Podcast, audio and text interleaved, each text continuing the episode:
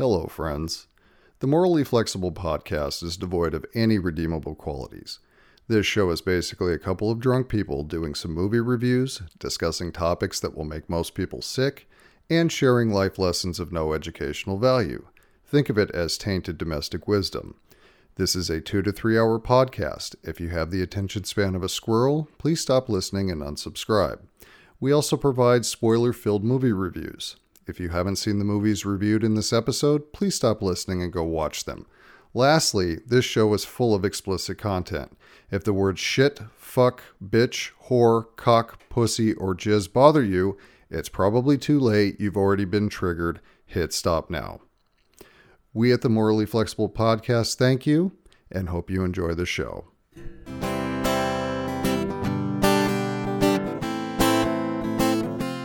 It's the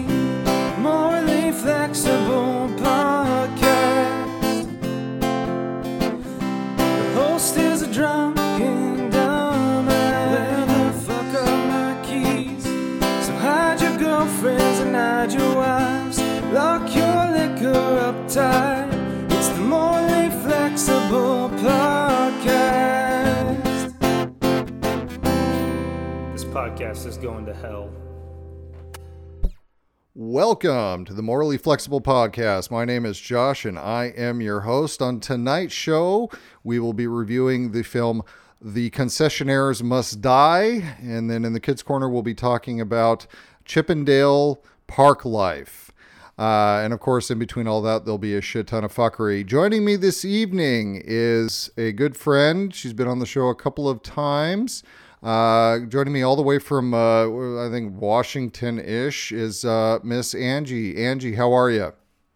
Doing good. How you doing? I'm doing all right. Not bad. It was a little sweltering in here when I when I got into the studio, but uh, got the air conditioner up and running, and now it's only mildly sweltering. So we're not quite ball soup level yet, but it, I think we're going to get there at some point a- again. So we we may have copious breaks tonight.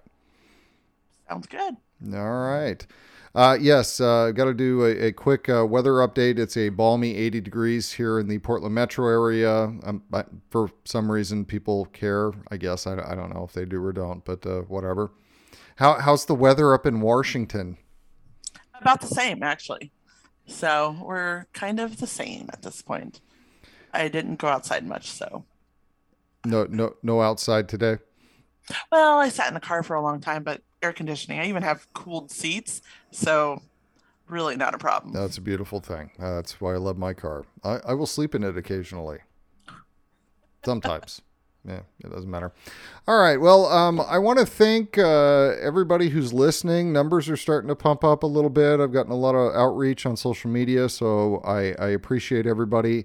Um, you know, keep going. You know, the money's coming down the line here. I'm telling you, it's going to happen. It's good. No, it's not going to happen. But, anyways, I do appreciate everybody that's uh, that's been listening. So, if you want to reach out to me, it is contact at morallyflexiblepodcast.com. Uh, Twitter, we're at the Morally. Fl- Facebook, the Morally Flexible Podcast.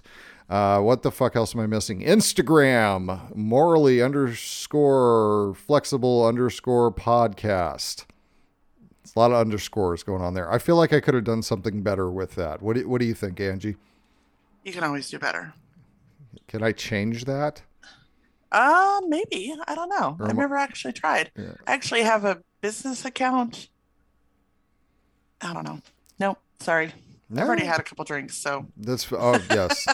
While I was waiting for the studio to cool off, I uh, yes, I, I I did a little pre-funk. So strap in, kids. This could get interesting. All right. Well, speaking of, let's talk about what we're drinking.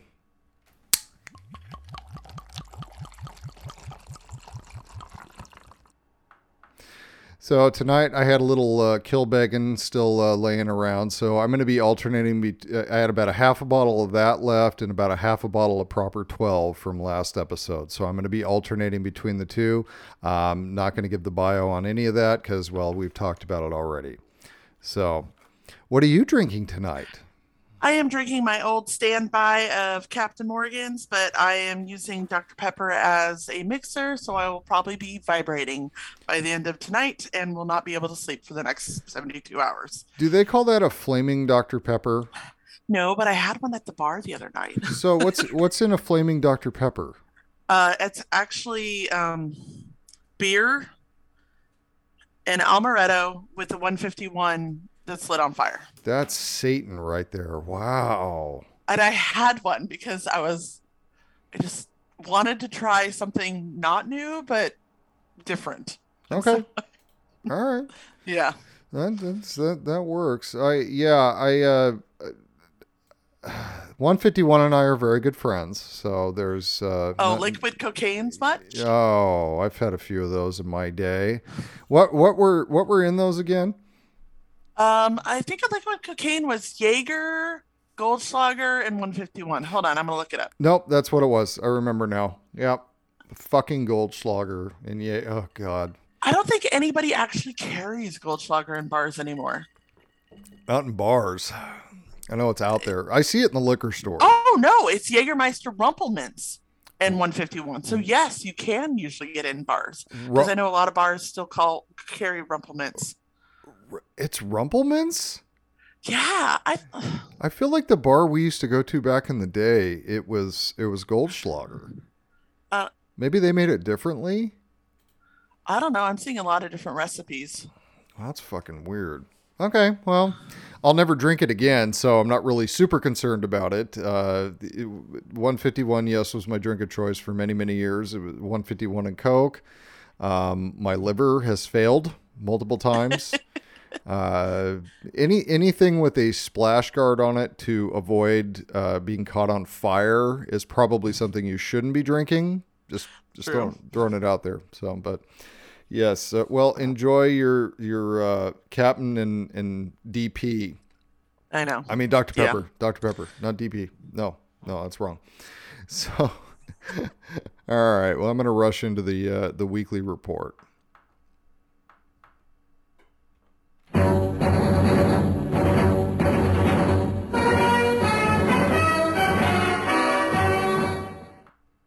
If I can find the fucking button. Good lord. All right. So, in this week's weekly report, uh, I'm gonna dive into movie money again because shit's some shit kind of popped off this week that is pissing me off greatly. So, Free Guy, w- starring Ryan Reynolds, uh, was released uh, just uh, at the end of last week. Um, everybody kind of went uh, a little crazy about how it did at the box office. So it made $28.4 million its opening weekend, and somehow they're considering that a success. I would probably agree with that though, because we think about Black Widow made 80 million, right? But I bet you two thirds of the sales from Black Widow in the box office were from Disney Plus.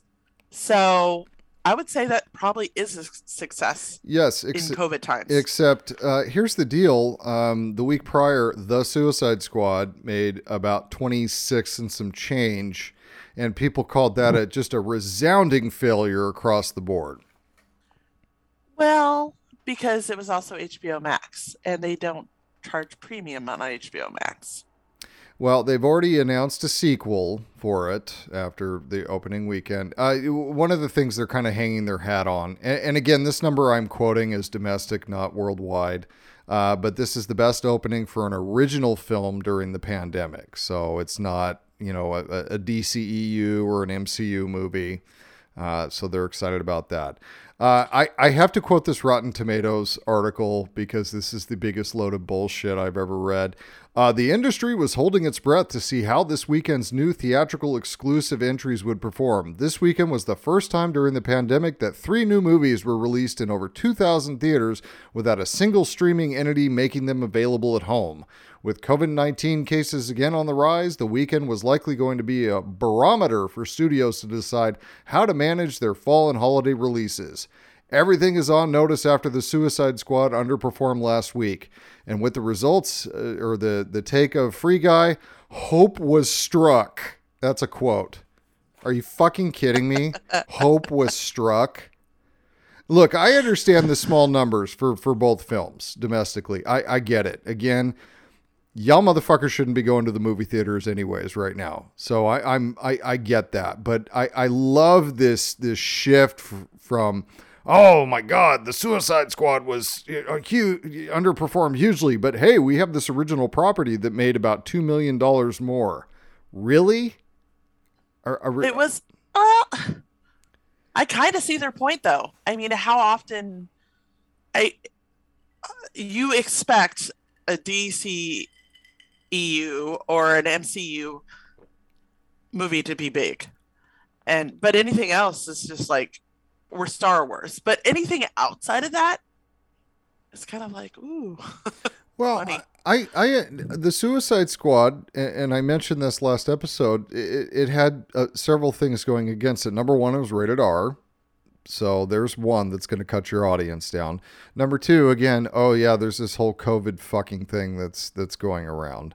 As far as the streaming is concerned, I feel like had you know the Delta variant not been spiking the shit out of everything, they would have seen bigger box office numbers.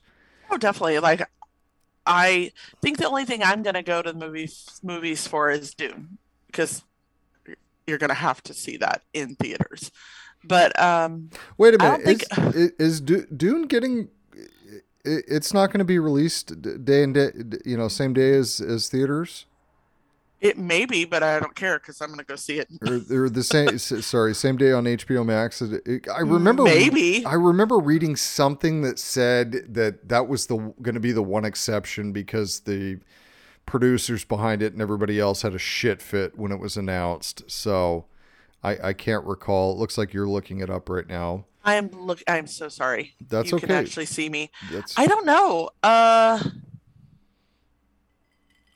I don't know. They're talking. Oh, well, there's something to talk about the weekly report. It says uh, IndieWire is saying something about there's supposed to be a second movie, but not if it bombs at the box office. So it's definitely going to be in the thing. Hold on, fucking. That's okay.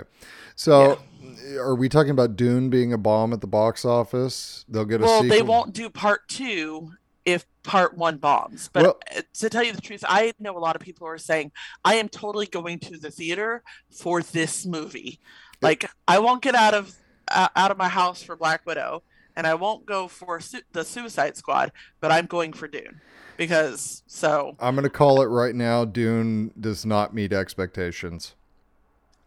I, you know what I, I, I think I am hopefully optimistic on this one because I think um, they had Brian Herbert, Hebert, whatever, the son of the author, very closely involved. I went and read the book, and he talked a lot about it in the afterward, and it sounds like they're doing a really good job. They're sticking very close to the book. I- mean, it's got fucking Momoa in it. Oh, it's got it's got Dave Bautista in it. It's got I- Zen- yeah, Zendaya in it. It's got yeah, it's, it's got a huge cast. And no, I get that. I'm I hearing so much about it right now. well, so, well, I I saw the trailer. I I think it looks cool. I'm I'm going to watch it. I'm not going to the theater to watch it. Uh, if if it's available via streaming. Um, but I just think it'll be on HBO Max. Yeah. Okay, so I just don't. I, I am basing this partially off of how the the first the original did back in what the eighties. Yeah, eh but Brian uh, Brian was trashing it in the afterward. Like that was not the movie that needed to be made. Okay, So the fact that he's trashing the original, right. saying David Lynch's Dune was not good enough, we are doing it the right way this time, gives me a lot of hope. I just think of Blade Runner twenty forty nine when I think of this for some reason. Uh, okay. Um, I love that movie. I loved. Uh, I actually like 2049 better than the original Blade Runner. I know that's fucking sacrilege to a lot of people out there, and I don't really give two shits, but uh, I thought it was a better movie. I enjoyed the shit out of that film. Nobody went to see it. Nobody. It, it was a huge it, it, for the amount of money they spent on it. It was not a box office success. Critically, I think it did well, but uh, did not make any money. Um, speaking of um, R-rated movies, circling back, um, what is Dune rated? Do you know? Uh, I'm looking right now. I don't know. I I, think it's probably going to be PG-13, probably. I should look at these things, and uh, but you took me off on a tangent where my research did not go. I don't know. I will. I I would assume it's Dune. It shouldn't be. Um, it shouldn't be anything higher. It's PG-13. It'll be PG-13. Okay, well that'll help its audience a, a smidge, but I, I just don't think I, I don't know the the folks that are going to be interested in this film are people like you and I, and Yeah. kind of our circle of friends that are sci-fi people that are are into these things. I'll be honest But with you. nerds are taking over the world. Let's be honest. They are, and their money goes a long way at this point. But uh, uh, yeah, I just don't know uh, what it what it's going to end up doing because you you need broad mainstream appeal for for these films to to do well now.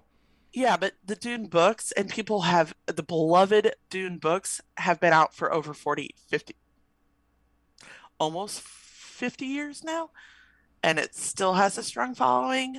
I Yeah, there's a lot of books out there that have been, you know, made into movies that have been around for 50 plus years and have bombed terribly.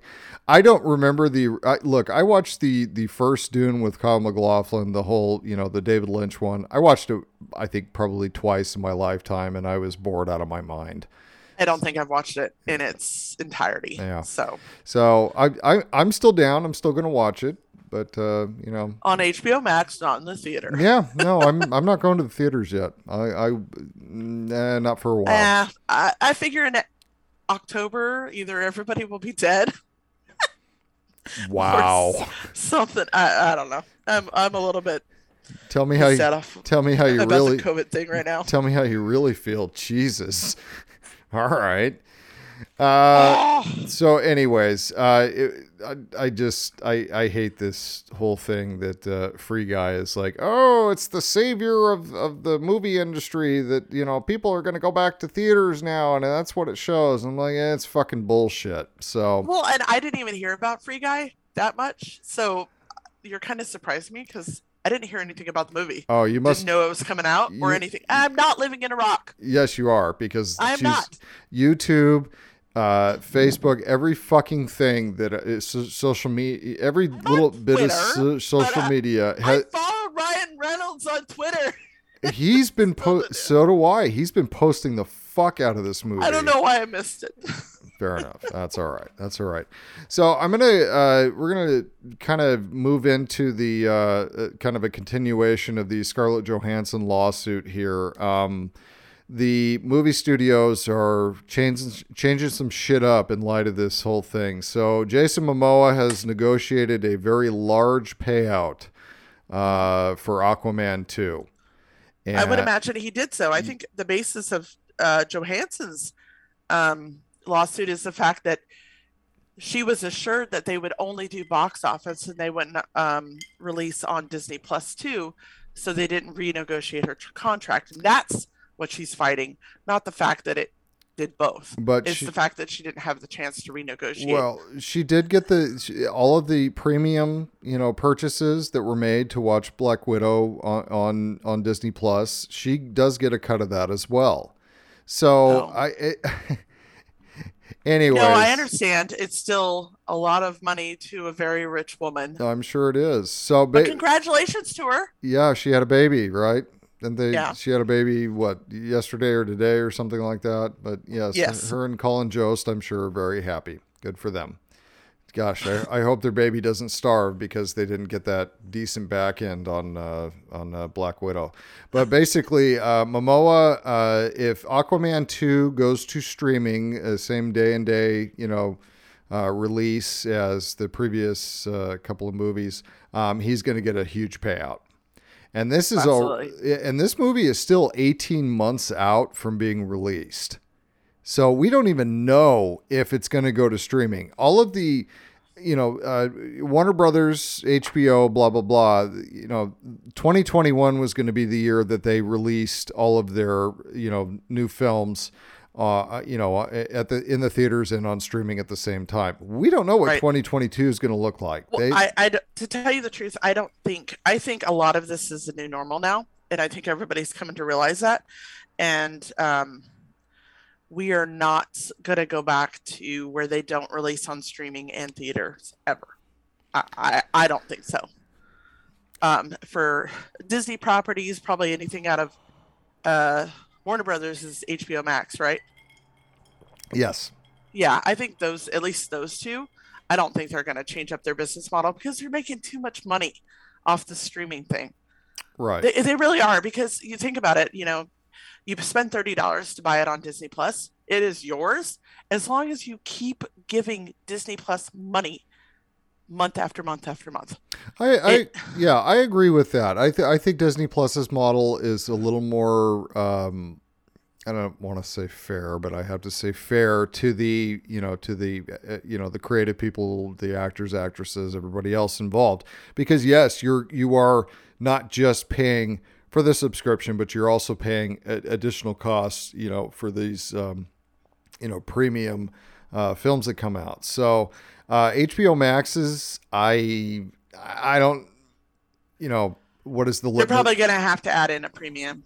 They, Well, they probably are. they- and I, to tell you the truth, I don't hate them for doing it. I get it, and and I'm happy to spend thirty dollars to basically have the movie be mine. You know, As long as you keep subscribing. well, I'll keep subscribing, so they're getting money out of that. But yeah, it, I I think going forward, um, yeah, I think the premium model is going to work. Hon- Honestly, I would say first of the year. I mean, I, I who knows where the hell we're going to be at with this whole pandemic shit, but uh, I, I I have a feeling that we're going to go back to business as usual, which is going to suck. I, truly don't think we're ever going to go back to exactly as usual. I think DoorDash is still going to continue to make a shit ton of money. I don't think anybody's going to go into Walmart anymore. They're all going to do Walmart pickup. I think the whole not going into place, getting things delivered is the future.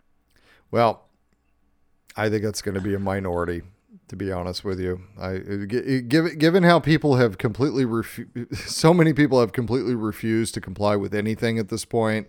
They're looking for every opportunity to go back to business as usual. I I, I feel like that's going to be the way it goes, but I, I could be wrong. So kind of along in the same vein uh, with the whole ScarJo thing.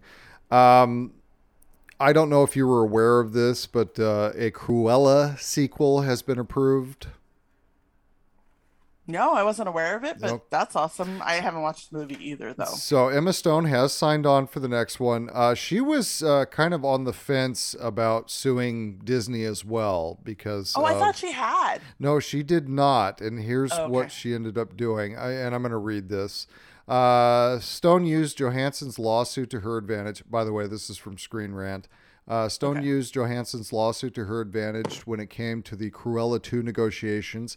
She did not sue Disney, but instead forced the studio to acknowledge for the first time that it should have negotiated a buyout of her box office bonuses on the first Cruella, like Warner Brothers did for its 2021 movies. Before this, Disney was simply adding the at home upcharge to the box office numbers. From there, Stone earned an eight figure payment that she will receive regardless of whether Cruella 2 gets made. She would earn even more if the sequel moves forward. Additionally, Stone got Disney to drop its insistence that she take tiered bonuses and is instead poised to earn a more traditional back end payment that includes a royalty on each at home sale on streaming. So she basically got a pay or play deal that Yeah. there is no play in it. She signed on at this Yep, well, point. yeah. Good for her. Yeah. No, she's going to get her money. So this this is this is the model that's going to be followed. While we're, if if we continue to do the the release schedule that that HBO and or Disney Plus has done. If you're going to release it in the theaters the same day you release it on streaming, these actors and actresses are going to get a fuck ton of money. Because how it was back in the day is basically look, okay, you sign on for this, and sometimes there were pay or play deals. Nick Nick Cage with uh, you know the Superman movie, the Superman Forever movie that was supposed to be directed by Tim Burton. Nick Cage got a what six six million dollars for doing nothing. Oh, really? I, yeah, yeah. I he- never even heard about that, but you know me. You so I don't- don't follow movies like that. be happy that you never knew about that. Uh, Superman Forever. Yeah, that's what it was called. Uh, anyways, but uh, yeah, this and then you know you would these actors and actresses would end up getting okay. We're going to give you per, percentage points on the back end of the film based on its box office earnings. That's out the window now because of course, oh, the box office has been hurt by you know the the restrictions and the streaming and everything else. So yeah, they're gonna they're gonna make a fuck ton of money to sign on for anything. And uh, hats off to Emma Stone because uh, fuck, dude, she's gonna get paid no matter what. Well, yeah, but I mean, it'll all equal out as this becomes the new normal. So I figure. Well, I here's the thing though. The first Cruella, its opening weekend was 21 million, which remember, folks, is a fucking success or failure depending on what tag you have on your film, whether you're a DCEU film or or whatever. Um, but th- I, I- and I guess with a release in July, sure, that's successful. But it, it it didn't make a fuck ton of money, and if I remember correctly, the reviews were kind of middling on it. I, I didn't watch it because I wasn't going to pay thirty bucks for that. I think what the reviews uh, audience didn't like it as much as critics did. I think is what I remember, so, which was odd. All, You all- know, because- all, all I know is Dalmatians chased her mother off a cliff. That's all I know. That's that's it. Spoiler. Womp womp. Yeah. Uh, let's see. A kind of a minor thing. Uh, the director of Shang Chi and the something of the Ten Rings. I can't remember the name of it. Uh, he says that the movie will will take place after Avengers Endgame. This will not be a prequel. Who cares? Moving on. Um, I, I, I'm not excited for this movie. I'll, I'll be honest. I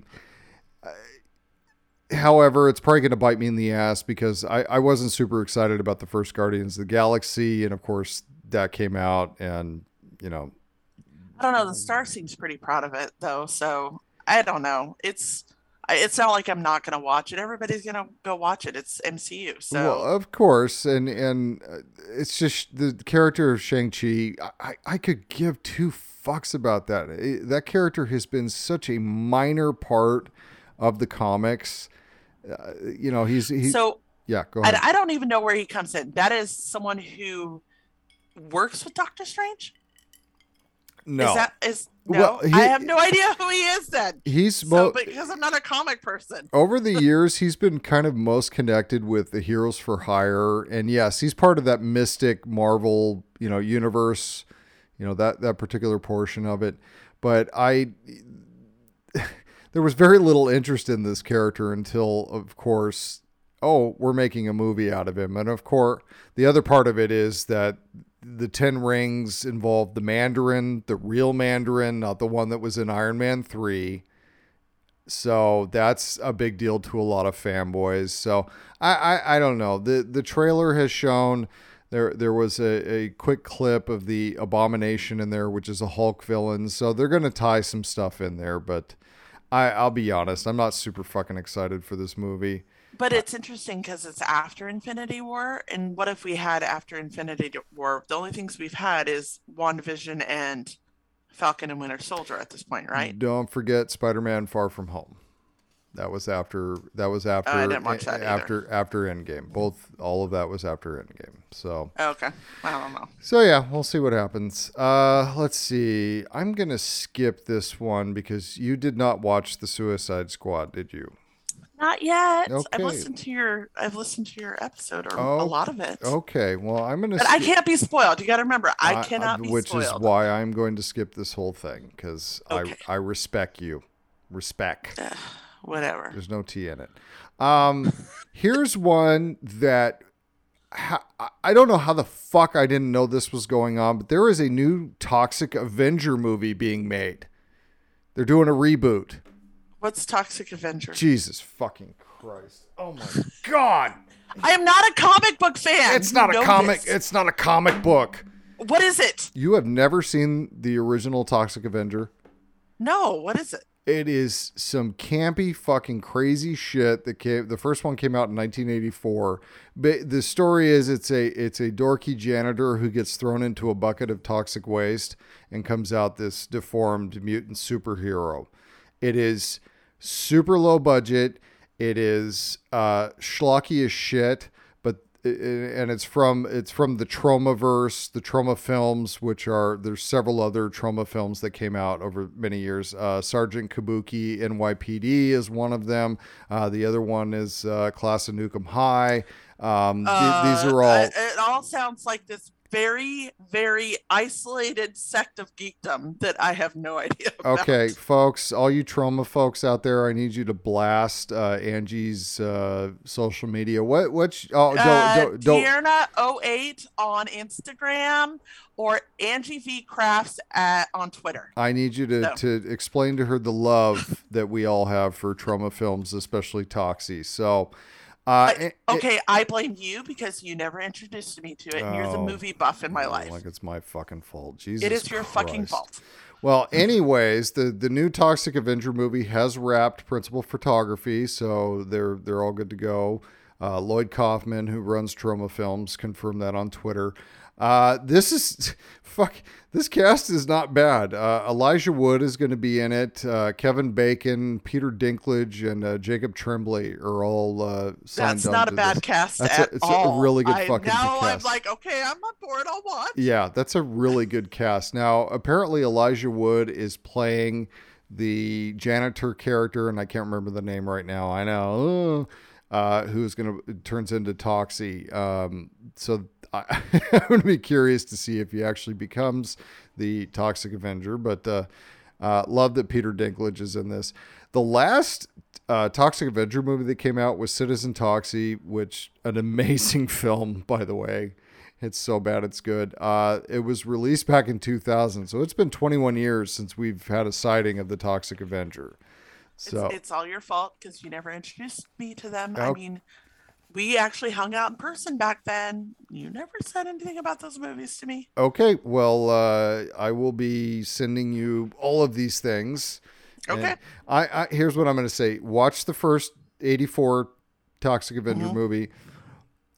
Two and three are, in my opinion, skippable. They're they're all right. They're they're just not as as funny as as the other one. Uh, Citizen Toxie, which is the fourth one, is absolutely fantastic. Um, James Gunn cut his teeth doing Troma films. Oh, really? Yes, he was. Okay, he- that he- actually has me interested. Okay, he wrote some of them. He, I know he was a producer on some of them. Uh, I'm not sure. I don't think he directed any of them, but this is where he gets his kind of weird sensibilities when it comes to his movies and his writing, because he was very much involved in, in the in the the Troma films. I am on board. I just had never heard of him, So Okay, that's fine. That's fine. So, all right, uh, that's all I got. What do you got? Um, big things for me this week is uh, Wheel of Time, the TV series on Amazon, coming out. They just released the first look on Entertainment Weekly. I am so excited about this series. So so so excited, and they released a like um, a photo of the cast, and it was so awesome because I could identify just by the costuming and who each character was without really knowing any of them because Rosamund Pike is the only big name actor really in the series. And I mean, she's not even that big name, but I'm Uh, so she, excited. she's fucking amazing, Amy. What are you talking about? Uh, yes, I know. Come on. But I mean, she's the only, she's the biggest name in the whole entire series. But I could look at the cast and identify every single character, having read all the books and stuff like that. And I'm just super excited about this. And I'm hoping we get a trailer soon. I need a trailer just to put me, tide me over till November. Okay, So that's my big entertainment news. cool. Can I ask a question? Yeah. What the fuck is Wheel of Time? I have no idea what the hell that is. Help Wheel me. of Time. Wheel of Time is a 14 book series written by Robert Jordan, starting in I think the 80s, right after he did his Conan uh, books. Um, and he wrote The Wheel of Time throughout his life. He actually died in 2007 from a rare heart condition. And Brandon Sanderson, my absolute favorite author, took over and wrote the last three books. And it's a epic fantasy, you know, Tolkien, Lord of the Rings, you know, Game of Thrones stuff. He's a contemporary of Martin, and but his books, like huge world building and stuff, and I I'm just super excited about the series. So is this kind of a, a, a swords and sandals type of fantasy Swords deal? and magic. Okay. Yeah, totally. Okay. But different, you know, where uh, you know, Tolkien is very male centric and um Game of Thrones has some questionable things about how it treats women in his book. Uh in uh The Wheel of Time it's a matriarchal society, so it also is feels very of now. So I'm super excited about it. They've done a it looks like they've done a really good job casting and stuff. And Rafe Judkins is the showrunner, and you know he's new to the scene, but I, I just super excited. So is it? I, I'm sorry if I wasn't paying attention. Is this going to be a movie kind of series on Amazon. So like it's they're going to dumping be. as much they're dumping as much money as they're on Wheel of Time, I think, as they are as uh, the new Lord of the Rings series. Get the fuck out of Dodge! Really? Yeah, they're filming in Eastern Europe. It's just yeah, it's just it looks like it's going to be Game of Thrones type production level. Well, we do need a replacement for Game of Thrones, right, kids? We absolutely do. And I'm excited about a series that I love so much. I mean, I was like a big Wheel of Time nerd back in the day. Like, I was on the forums and uh, theory crafting with everybody about what was going to happen in the next book and stuff. So, Were you shipping? Were you shipping anybody? no, I don't ship. That's you not my you thing. don't ship at all? No. no, I don't ship. Well, and also the main character ends up with three wives, so there's no reason to ship. I've been trying to ship uh, Tony Stark and Peter Parker for years, so it's not working out. He's dead. Tony Stark is dead. How the fuck do I ship a corpse and a kid? This is I don't, I don't know what the fuck to do now. Anyways, um, okay, so timeline. yeah, there you go. What if? yeah. So okay, so this is something that I, I understand within your circles. You have you you know people that are into this. Yes. Okay, I've just never heard of it before, and I'm kind of not an you're not an epic fantasy reader either, though. yeah. You're right. I'll give you that. And so, I mean, Wait, for, wait, reading? Who read? I don't read anymore. Yeah, I'll, au- but- I'll audible something occasionally. but yeah, but these are 14 books totaling over 2.5 million words. You're not going to audible. It's a year's worth of audible oh, right there, Okay, just to get through the series. I'm out. I mean, I'm you're out. out. I'm out. You're totally out. But I mean, it's just the world building was just fantastic in this kind of thing, and it, you can really feel that. And it's, you know, the weave will. The, so the wheel weaves as it will. So I'm so excited. All right, fair enough. I, I, I'll, I'll be honest. I, you know, Okay, my, Uh, let me make a comparison. okay, Your this is my MCU. okay, okay. So yeah, so that's where we're. I was going to get kind of give you some reference here uh, or perspective as far as my reading habits are concerned. I prior to seeing the Lord of the Rings films, I had never read the books. Yeah. And then I saw them and I was like, "Holy fuck, these are awesome!" And then I tried to read the books and I made it through The Hobbit and And then you passed out. Yeah, I was cold I- every time I- you I- read five pages. Yes, yeah. I, I was done. I have a, a very good friend of mine who actually read The Silmarillion and all of the other books, and I think you mean he- me? he- oh, you you actually read it? Oh yeah, I've read all that stuff. Oh yeah. my god! I'm I'm a big reader though. You know, well, you can actually see those are my signed books. But I am a huge reader, so I've read all of the Lord of the Rings and the Silmarillion, and I've read well, I haven't read all of Game of Thrones because. I, yeah, but I've read a lot of epic fantasy series and most almost all the books. So So for those of you wondering, because this is not a visual medium, um, Angie, of course, is you know we're we're talking through Zoom right now, and we've got her bookshelf sitting behind her, and there's lots of tomes of of lovely books wrapped in mahogany and uh, no, there's the- only a few leather the, ones the there. leather bound books. Signed leather bound. Sign. Yep. Oh, fuck me. All right. Fair enough. All right. Well, uh, any other news you got? Uh, other than COVID, hmm. ex-husbands, no. I don't want to talk about COVID tonight. I think I mentioned Then it we enough. We are not going to talk about. I cut my hair. Oh, yes, That's you big did. for me. It looks lovely. Just yeah, lovely. That's it for me. Yeah. All right, fuck it. Let's go to the movies.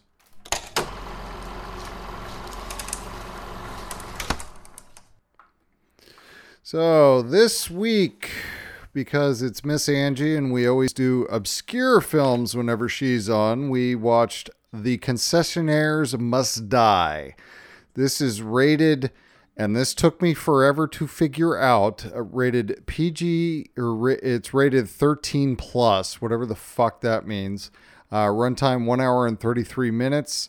Uh, synopsis On the brink of their beloved single screen independent movie theater being shut down forever, a misfit band of theater workers face the corporate evil, foreclosure, and the unthinkable, having to decide what they want to be when and if they ever grow up. Concessionaires assemble. Yes, that's directly from uh, IMDb. I had nothing to do with that. Um, so the cast: uh, David Blue is Scott Frakes, Talia Tabin is Ashley, John M. Keating is John Dorn, uh, Zachy Rubenstein is Gabby, Sarah Sweet is Kira, Cosby Syringi is RJ, Kelly Eichenholtz is Heather, David A. Cooper is Derek Fisk, and the only two people that who I knew who the fuck they were, Dan Lauria is Jack Fisk. Dan Lauria was the dad on the Wonder Years. And then, of course, the legend, uh, Mr. Stan Lee, is uh, Grandpa Frakes. Uh, this was written by several people uh, John M. Keating, Sam McCoy, America Young, who is also the director. Um, she's got more acting credits than I could find actual directing credits. Um, of note, she will be doing the voice of Barbara Gordon in the upcoming Gotham Knights game. I don't know if you knew that or not. No, I didn't know that about her. Okay, well this uh, this film does not exist as far as Rotten Tomatoes or Box Office Mojo are concerned. Um, I don't think it was. I don't think it was uh, the, theatrically released. It so wa- you're not going to get. Yeah. It was not. This was released on the internet only. Um, It looked like it may have gotten a bit of a release in uh, in the UK, um, but if, there's no numbers to track on that. All right. So Wait, before you give your rating, I want to say the reason why I picked this movie. Um, please, please. I actually have an online friendship with David Blue. I'm actually his moderator for not only his Discord but his Twitch uh, stream that he does. So I actually have some interactions with him, and through the interactions, I went back through his catalog, and I picked this movie for you because you were a projectionist in a movie theater, and I felt like, and a movie buff, and I think this movie is a love letter to movies and movie theaters. So uh, that's why I picked it. So go ahead, break my heart. No, I'm not going to break your heart. Um, Okay. I and I do appreciate that. And by the way, I was an assistant manager slash projectionist. Okay. Okay. I didn't know about the assistant manager. God damn it! Get it, get it right, son of a bitch. Um, okay. From a nostalgia standpoint and all of the memories that this movie dredged up, I definitely a five out of five. All right? Mhm. From a strictly entertainment value, I'm gonna go kind of middle of the road here, three and a half out of five stars. And What? I think my rating for it would be four out of five. So uh, yeah, Okay. totally. This was very much a a kind of an amalgam of Clerks and uh, Empire Records. Those were the two films that really jumped out in my head while I was watching it. Uh, Absolutely, yeah. yeah, I I enjoyed the film. I, I I'll say this: I did enjoy it. Uh, is it the most you know technically sound film I've ever watched? Of course not. But most of these low budget comedies are not. Um, I love. And I think this was completely independent. I mean, like Oh, so 100, independent. 100%. Stan Lee was an executive producer or, or one was, of the and I was gonna- producers. And I was going to bring that up. yes, So he was a producer, so he did throw some of his money on this. Um, I thought David Blue was great. Oh yeah, he totally was. I mean, he to tell you the truth, after having known him personally now for a while, he kind of to a point is Scott. He loves movies as an actor. He loves movies. So I think that was easy. But yeah. And I and I appreciate that about him. And then the guy that played uh, John, the one, the narrator, who ended Mhm. up having the heart attack in the in the film. I I did enjoy him as well because I I worked with a guy that was very much that person. He didn't die of a heart attack, thank God. But uh, right. but no, he was. Uh, it, it kind of brought back some memories. Look, I I don't. Uh, I don't knock this film for you know the the quality of the acting. I thought the story was interesting. Um, I I like that independent feel. I always have. Um, I don't. Um, it, it was again. It, it's very much Clerks. Uh, you know, you Right. you go back and watch Clerks. Uh, it, it- has the movie aged well? Yeah, it's okay. Um, but I'm a huge Kevin Smith fan, and that is one of those formative films for me. And the is the acting great? No, it's not. It's it's really not. Clerks is is you know, these guys were still you know Jason Mewes and, and Kevin Smith were still kind of refining their craft at that point. But I you you can't help but love that film. And that's kind of the thing with this. I it, it, it took me back in time. So just for a little bit of you know uh, backstory here, yes. Um, I was a uh, an assistant manager and a projectionist for what was once Act Three Theaters, which uh, Regal Cinemas bought out back in the day, and of course Regal is the big giant empire. Um, and uh, I worked for many years there, probably too many years. Uh, so th- it was a glorious time. I, I loved working in a movie theater. That was the greatest job I've ever had. If only it fucking paid more, I would still be doing it. But I also, Totally. but that was one of the great things about, uh, you know, kind of showing when they're up in the projection booth. Those are the old fashioned projectors, the 35 millimeter reels. Those were the things I worked on. And as they said in the movie, at this point, it's ones and zeros. Uh, everything is digital. Everything is kind of run on a timer. Um, there is no craft or art to that work anymore. So th- that was a great, you know, great kind of flashback to to those days. Yeah, one of my notes was uh did the projectors whenever you were in the, the scenes where the they were up in the projection booth did it give you like this total nostalgia thing because i remember visiting you when you were up in the projection booth and you cut splicing and cutting films and getting them played and all that kind of stuff and i was like oh my god i remember seeing those machines I got to be honest; those projectors were not even platter projectors that they showed in the film. Those were much, much older than a Right. lot of projectors that were used around that time period. Those were the, the, those those weren't even Christie machines. I know all you tech geeks are going to go nuts out there that love film. Um, but yeah, those those those were reel to reel which uh, by the time I got on board with the whole industry, th- those weren't even a thing anymore. I mean, I, I there were a couple times I operated them in, in various theaters, but uh, no, that that was a great flashback for me. That that brought back a lot of memories. Um, one of my favorite lines in the film is, you know, uh, Gabby is sitting there going, "Well, uh, you know, I don't pay you guys to stand around," and it's like we work the concessions. Uh, That's all we do here, or something along those lines. And this Yeah, is total exactly. fucking truth. That's what I'm being paid for is to stand around. Well, I remember even as a projectionist, you just stood around and waited for the movies and waited to see if something went wrong. So, um, I just I loved it. I I think one thing we have to point out is that this movie is all about movie references. Every scene references a different movie, and s- some great movies. And so the actors are acting out a scene in the movie to express what they're going through in the movie. It's kind of crazy how many movie references and i went through and i was starting to try to write them down i was like i gave up after like the first 20 minutes because it starts out with like a reference to the original batman movie i think it was so Yes, it's it starts out with the the shooting of the Waynes, you know, after watching Zorro, and I got to give them credit; they got the details right of that whole thing. And of course, another part of the film that I really enjoyed is, of course, uh, the character of Scott. Um, you know, regular at, the, at his comic shop there. So Right. I the, the, there were a lot of parallels between that character and myself. You know, at the, at that period of time. Um, Right. You know, at that age. Uh, well and it's funny because scott loves movies and comics and it's just like and So it was great. That's me 100%. Here's here's where this is not 100% accurate as far as the movie industry is concerned.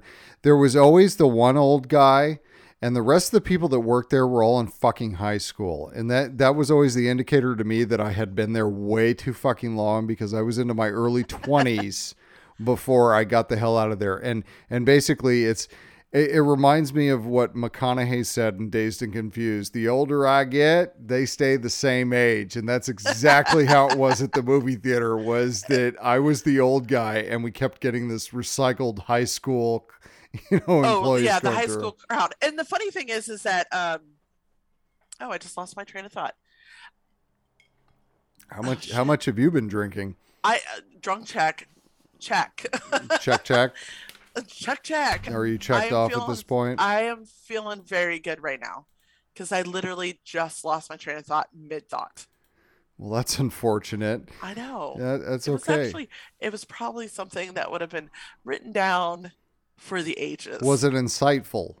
It was totally insightful. Oh my god! All right, fair enough. Fair enough. Okay. Um, but yeah, I, I it, it I can more talk about my days as a as a projectionist than I can, you know, kind of talking about this movie. Yes, they make a shit ton of references uh, to various films.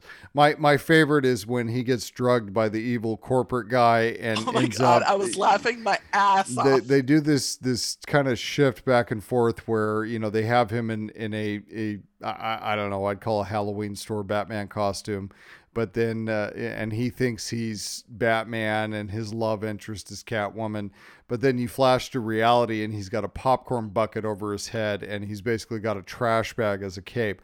Laughing my ass off on that. I thought that was that was very funny. Here's my bitch about the movie. I wish it would have been R rated. Oh yeah. No, well, and I'm I find it funny that they didn't get a an R rating just because of the gigantic, and I do mean gigantic, big black dildo. There was, there was a big Featured. there was a big black dildo. in It was like two film. feet long, Yeah, and it's sitting there. It's suction cup to the counter. it's rocking like a metronome, and I'm laughing my ass off. I would refer to that as the Dark Knight. The dark. Oh, that is a wonderful name It, for it. it was the Dark Knight. That thing was huge. And that and the amount of drug use in the whole thing. Oh yeah, totally. Uh, there was a lot of drug use in this movie, but no, well, they, I think because it never actually hit the theaters, maybe it's a little bit more leeway on what they were doing. You know, it didn't have any bad language in it. That's one thing. So not maybe what- that's. I don't think there was a shit in this movie. I don't. I don't think they ever said shit I- or fuck or I- anything. Yeah, which uh, again knocks about ten points off it right off the bat because you know me, I love the potty mouth, the the Well- prof- the profanity. It's a sign of intelligence. Mm, is it though? Yeah, fair enough. We'll I mean, see. you Well, know, we're- we'll- we're just we'll- gonna say yes, so we'll, that- we'll, we'll say yes. I mean, the plot was super hackneyed. Uh, you know, your your basic, you know, old theater that, you know, second run films, and then of course there's the big Cineplex opening up. You know, right across the street. It seemed like I couldn't tell the stock shots. Just Right. didn't really establish their location. Um, and of course, they're trying to figure everything out as, as to how to save the theater. We go back and forth. There's a death involved in this where the, the senior projectionist ends up, you know, dying. It got a little dark at It, it did get a little dark, but they did a proper Viking funeral. No, the funeral was perfect, and and I that's how I want my funeral to go. Just a very quick, you know, uh, uh, conversation and and speech And about ashes me. in a film canister. yes, I mean, please, Yeah, please, ashes in a film canister. Okay, gotcha. There. One hundred percent. I want my ashes in a film canister, and then the Irish wake to follow. That's that's fine. But no, I it, it was a cute movie, and and that's not to be demeaning towards it or or you know uh, condescending tor- towards it in any way, shape, or form. I I did enjoy this movie very well, much. Like I think it, it it accomplished what it meant to accomplish. It was a movie about movies and classic movie theaters and the love of them and and telling a story about that. And I, I think it did exactly what it set out to do. And I think too often movies try to be more than you know the basis of what they want to be. And Um, that's why I really like this film. So, and yeah, No, uh, agreed. Uh, that that was the the fun of it, and and I'm right there. I watched this happen. I watched this happen. I I started working for Act Three Theaters back in 1996, and I started out as, as a concessionaire with the little vest on and the bow tie and all of that shit, and shoveling popcorn to to assholes. I I had a great general manager that worked for us who was a complete fucking lech, and I learned many, many things from this person. Um, and as time went on, I, I was able to go work up in the projection booth. There were amazing things that I was privy to while up there. You visited me many, many times while I was up there. You know that it was a quote unquote job. right. yes, my my job was basically consisted of making sure that the uh, the projectors were strung up and loaded before the film started.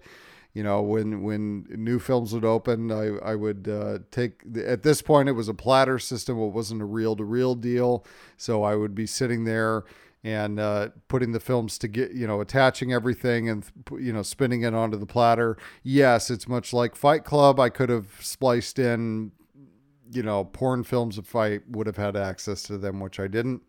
Here's the fun part, and Angie was privy to this many times, is we got to preview the film prior to its opening day. So we would get it in the night before, and this was before uh, most of the midnight showing type of stuff. We we Mm-hmm. It- really yeah, didn't they didn't that. have midnight showings. No. We actually got to do the midnight showings. So yes, really awesome. we, we did. So it was the theater employees and, of course, the projectionist to make sure it was put together correctly. We would sit in that theater, get drunk as fuck, smoke cigarettes in the theater. Oh my God, it was a glorious fucking time. It, we we It had an wonderful. absolute blast. Um, except for that night, I had to watch Titanic three times. Whoa. I wasn't there for it. No, I, you I do remember I watched, I think you and I watched this, the prequel, the second prequel of Star Wars at, at the midnight showing. That is I incorrect. remember that. That is incorrect. What? Incorrect. Nope. Nope. I wa- we wa- I watched the prequels at the theater, the Megaplex that was built down the road from there. They got all the prequels. What you and I probably um, watched was the re-release of the original trilogy because we got That's those. what we watched. That's what we watched. That's what we watched. Yes. Oh, yeah, because your theater was the sucky theater and it didn't get the No, good n- stuff. There were there were two theaters in town when when my place opened. There was one in the our down the downtown area, which was a shithole, and then there was my theater, which was brand new and shiny for a while. And then they opened another when when Regal bought out the whole fucking thing. Then they built another like 16 plex up the road from us, which completely killed our business. So basically, you had three fucking theaters in a probably a five mile you know span there, and of course, the oldest one ended up being a casualty of the whole thing. But I don't even remember where it was. it it was uh. So we're all from I, i'm from puyallup washington folks i'm gonna throw that out there so in puyallup it was in the downtown puyallup area Oh, that's a bar now. yeah is it a bar it's a, it's a country bar, but it's actually turned into a gay country bar now. So, and a tractor supply place. It's been split into a bar and a, a tractor supply. Uh, wow that's an interesting dichotomy there is the track right? I gotta come home I, got, I gotta go back to the old hometown at some and do come, some You need visiting to come home and I visit. I just tell go spin around. I tell you. But like I said, I was part of that whole corporate takeover shit. I mean, I, I was I was there when it went from Act Three, and it's not like Act Three was a small you know organization, but they were smaller. And then of course Regal, the giant, came in. And, and and bought out everything, and then it went corporate and went to dog shit at that point. I will say this: I made good money selling uh, 35 millimeter 35 millimeter movie trailers on eBay back in the day. oh, I remember that. Oh yeah, I did good money off of that. I remember you had a movie poster, like a one of the posters that you put up in the windows or whatever the things and i wanted it so bad i don't even remember which one it was and i was like please give this one to me and you're like no and i actually i think it was from the second star wars it was the one where they're back to back and i loved it so much and you wouldn't give it to me i was pissed Still have it. I Fuck still have it. I still have Fuck all, you. all of the prequel posters. I still have all of them. I, I- loved that one so much because of the artwork and just uh I still love it. Yeah. So hey, That, that was from Attack of the Clones. Yeah, no, are I'm the- you- love I'm, me, right? I'm willing to take offers at this point. Go ahead and Oh, throw, throw them out there. That's that's fine. The one the, the the the best one that I got, the one that is of most value that I still have at this point, it is the original Sam Raimi Spider-Man poster. It's the Uh-huh. two-sided deal, but it's got Spider-Man's head kind of poking out and it's got the twin towers in it. And this Oh, is the wow. one that was recalled after 9/11 and they stopped printing them at that point. That one, that is the the crown jewel of my collection at this point. Mhm. Oh, I, I can imagine. I I'm- mean, ugh, I will never, ever, ever sell that poster. Ever. well, you shouldn't. Right. You No. totally shouldn't. Should not. So, but yes, here we go, walking down memory lane at this point. Uh, but yeah, I, I, I, re- I enjoyed this movie for that aspect. Again, you got a guy that collects comics, you got a guy that works at a movie theater, um, you know, all, all across the board. So I, I did enjoy this movie. I was not upset by this. I enjoyed it too. I it's just a fun movie to watch and it's just silly and just literally if you just like movies, I recommend actually watching it just to see all the recreations of all the different scenes. I mean, you've got Star Wars and I think Buster or some Charlie Chapman or Chaplin. Charlie, Sorry. Charlie Chaplin. I, yes, I've had a little bit to drink.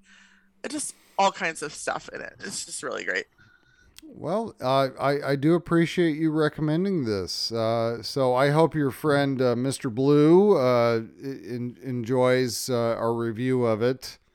You, you, and I love that you informed me of this the day before that we recorded the show because I'm serious. Well, I probably shouldn't have because it may have uh it didn't bias you at all, right? it, it really didn't. I, Yeah, I, didn't was gonna. so. I was like, you're gonna give it whatever you're I gonna give it. judge I judged the film on its merits and and I did enjoy it uh, very much. Um, so no, I I would recommend this to anybody who uh, liked Clerks or liked Empire Records or liked it, you know any of those types of movies or if you were a comic book fan back in the days. It, it's just it's a nice throwback to a, a different time. And Yeah. and that's that's that's really why I, I think I enjoyed it more than anything else. It uh you know, I fuck I don't even I didn't even write down when this was released. Uh, it's to tell you the truth, it's been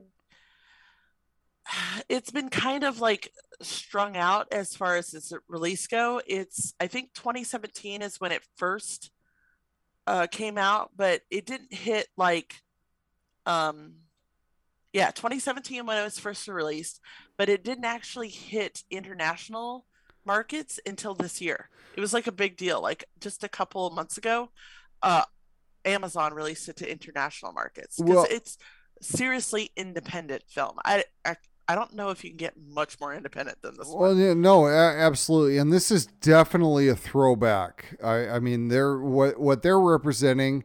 To be perfectly honest, you know, with it being released in 2017, this is a, a, a definite throwback to like fuck the late 90s, Mhm. you know, early 2000s type of deal. Because I, I don't think these theaters really exist anymore. You know, not The Grand is still there. is it really? Uh, yes, I actually went by to visit my mom a few months ago, uh, before she retired, and the Grand was still there in Tacoma. The- So the Grand Theater, which you and I used to go to see independent films at. Yes. So, Yes, and then and there was that one theater in, in in downtown Puyallup there that used to show second run stuff. I don't You- remember do that. you remember that one? No, I don't remember that one. I think that one's gone. Yeah, it's gone. no. It, it, I I think it got ripped out of there uh, prior to uh, to my leaving town there and moving to Oregon. So Yeah. Yeah, it's, It's- so sad. It is sad. It's it's kind of a it's a dying breed at this point, and that's that's what sucks. Everything has gone digital. Everything is very much uh, you know an automated situation. I remember coming uh, the last time I visited Puyallup. I went to my old theater. You had one person working there. They were doing the tickets, the concessions, and the doing the projectionist job. And it's like, what the fuck? Uh, unreal. Probably still not making a profit. You know, oh, I'm sure. Yeah, at this point, I'm sure it's probably closed. But uh, I'm actually interested in how they actually get movies now. Are they just downloaded off the internet? They just have a digital projection. so, to the best of my understanding, there's a secure server that they use to download these films, and they pipe them directly into the projectors, and/or they download them into a device that goes into the projectors. And if there's any projectionists out there uh, that can correct me, please, by all means, go ahead. Uh, because I know at one point, I think a system got hacked back in the day, so people were able to directly download the feed.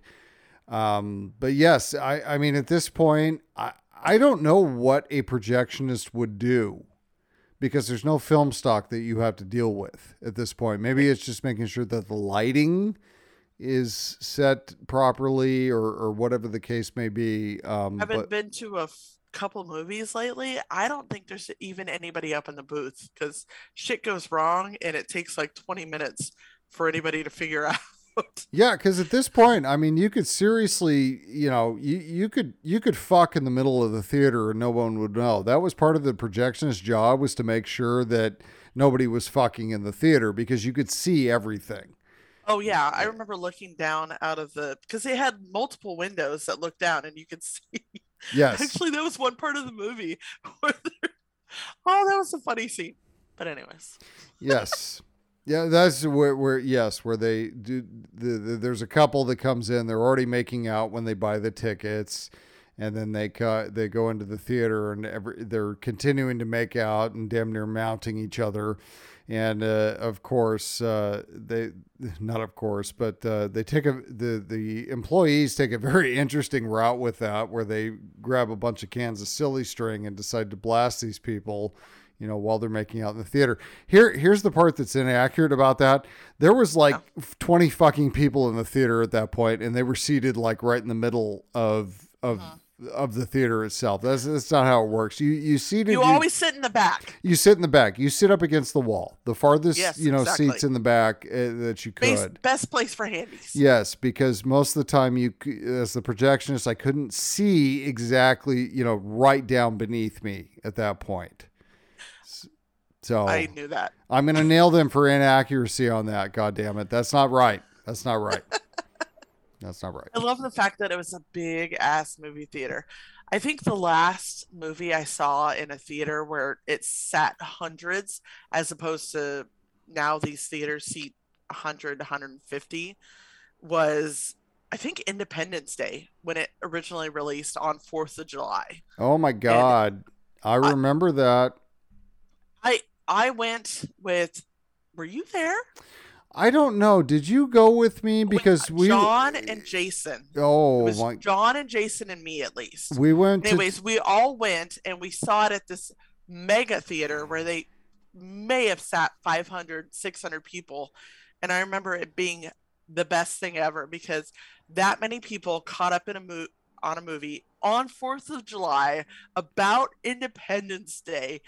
It was there is something to be said that has been lost where you get that many people all swept up in a movie and all experiencing all those emotions together that I think we've kind of lost. Well, uh, I'm gonna I'm gonna go back to that. So I remember seeing Independence Day in Tacoma. Now we were Federal Way, so Okay, so it wasn't me with you, but it yeah, wasn't you, but it was all our friends. but we saw it July. we whoever I went with, we saw it on July third. No, I saw it on July fourth. Okay, but Yeah. yes, packed house. I, I and I still love this. I love the energy of people when, when I love going to a theater with a packed house. That is that is there's nothing better.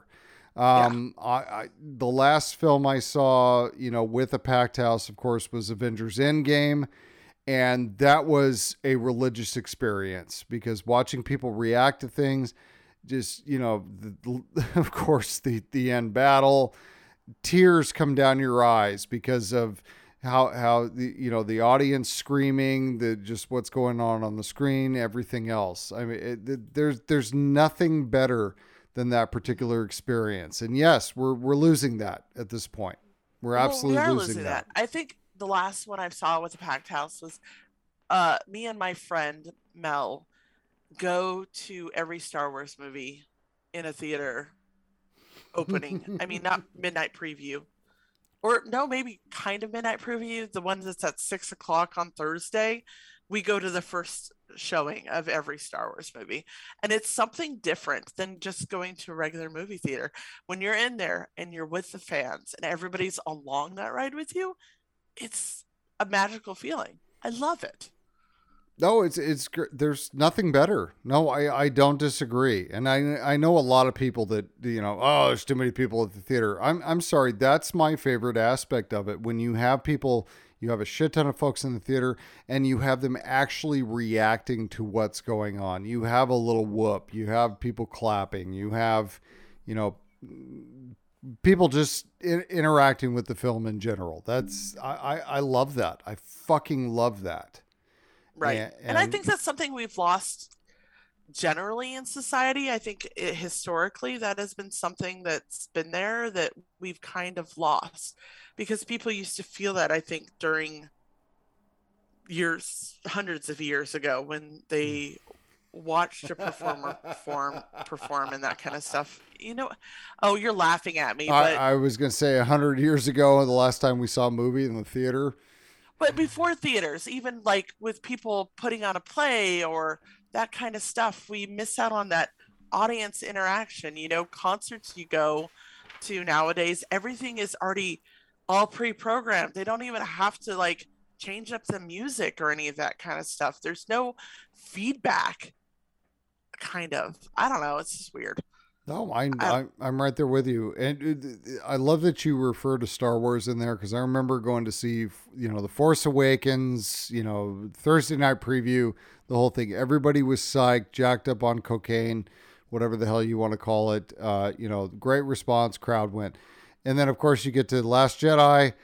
Not so enthusiastic, and then you've got the Rise of Skywalker, where I think people were openly booing the film. So Actually, I had the exact opposite experience Mm-hmm. actually in a theater that you used to uh, manage, where we had a ton of people in costume at the theater and everybody applauded at the end. They were all cheering, they were having a great time. There was a giveaway beforehand that was all fan run. That's the crazy thing. The theater had nothing to do with it. There was a fan run thing, and it was awesome because we're still getting that experience. Wait, wait, wait. Rise of Skywalker people were cheering. Yes.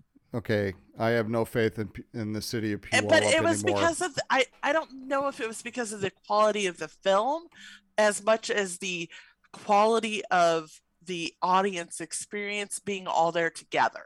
no, you're right. It- it- when you when you all go in a group, especially when you go opening night, it, it's it really kind of skews the experience because there's so much energy.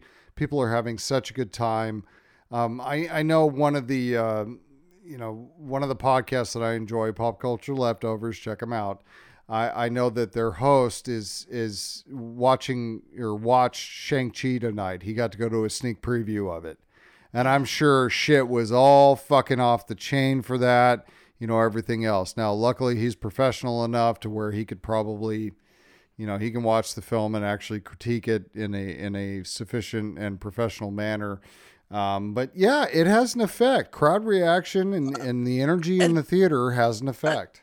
The energy around you as you watch a performance of any kind, movie or concert or even art affects how you relate to it. And I think being there and in that kind of crowd makes you enjoy it more. I mean, like, I haven't watched Rise of Skywalker since I saw it in the theater, to be honest. But I liked the movie because I was in there. Everybody's oohing, awing, you know, the whole thing at the end with the emperor and I'm your grandfather and all that shit, everybody's kind of thing. That was awesome. Even though, I mean, it's kind of lame now, but it was awesome at the time. So that taints my view of it as far as I had such a good time watching it with all these people who were bought in. Well, I, I only get got excited every time Finn screamed Rey. yeah, that was that was the only time I got you know excited Right. about the film. But we're not going to talk about Rise of Skywalker because I'll go I'll go off on a rant there. But no, I agree with you when you when you're there opening night, packed house, it it, it changes the experience. A- Absolutely. absolutely, it it does. So. Um, but yes, again, we'll circle back to the actual movie we're talking about because we haven't really talked about much about it. But uh, yes, it, it really stoked, uh, pushed the nostalgia buttons with me, brought back a lot of memories. Um, definitely a, a time of innocence and debauchery and uh, everything else because there were things that went on in that projection booth that I will not ever speak of, no matter how many drinks you put into me. None of them involving me. Nope. Nope. Nope. We'll go ahead and uh, I will deny everything. I will deny everything. Confirm. Anyways, so a question about the movie: Did you fall out of your chair when Stan Lee showed up? I don't know how much research. I you did Here's, beforehand. here's the thing: they they put him in the trailer.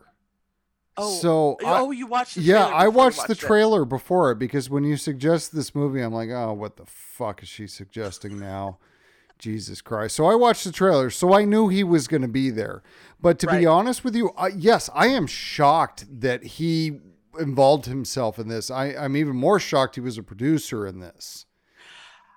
I and I don't know. I haven't heard why he did, but I love the fact that he was, and he actually had an actual speaking part, and it wasn't just like a, a Marvel like cameo. He actually had a part of the movie, which I thought was awesome. Well, I think he must somebody must have known somebody, or they wrote a very good impassioned letter to him, or or whatever oh, the I'm case sure was. probably America knew him.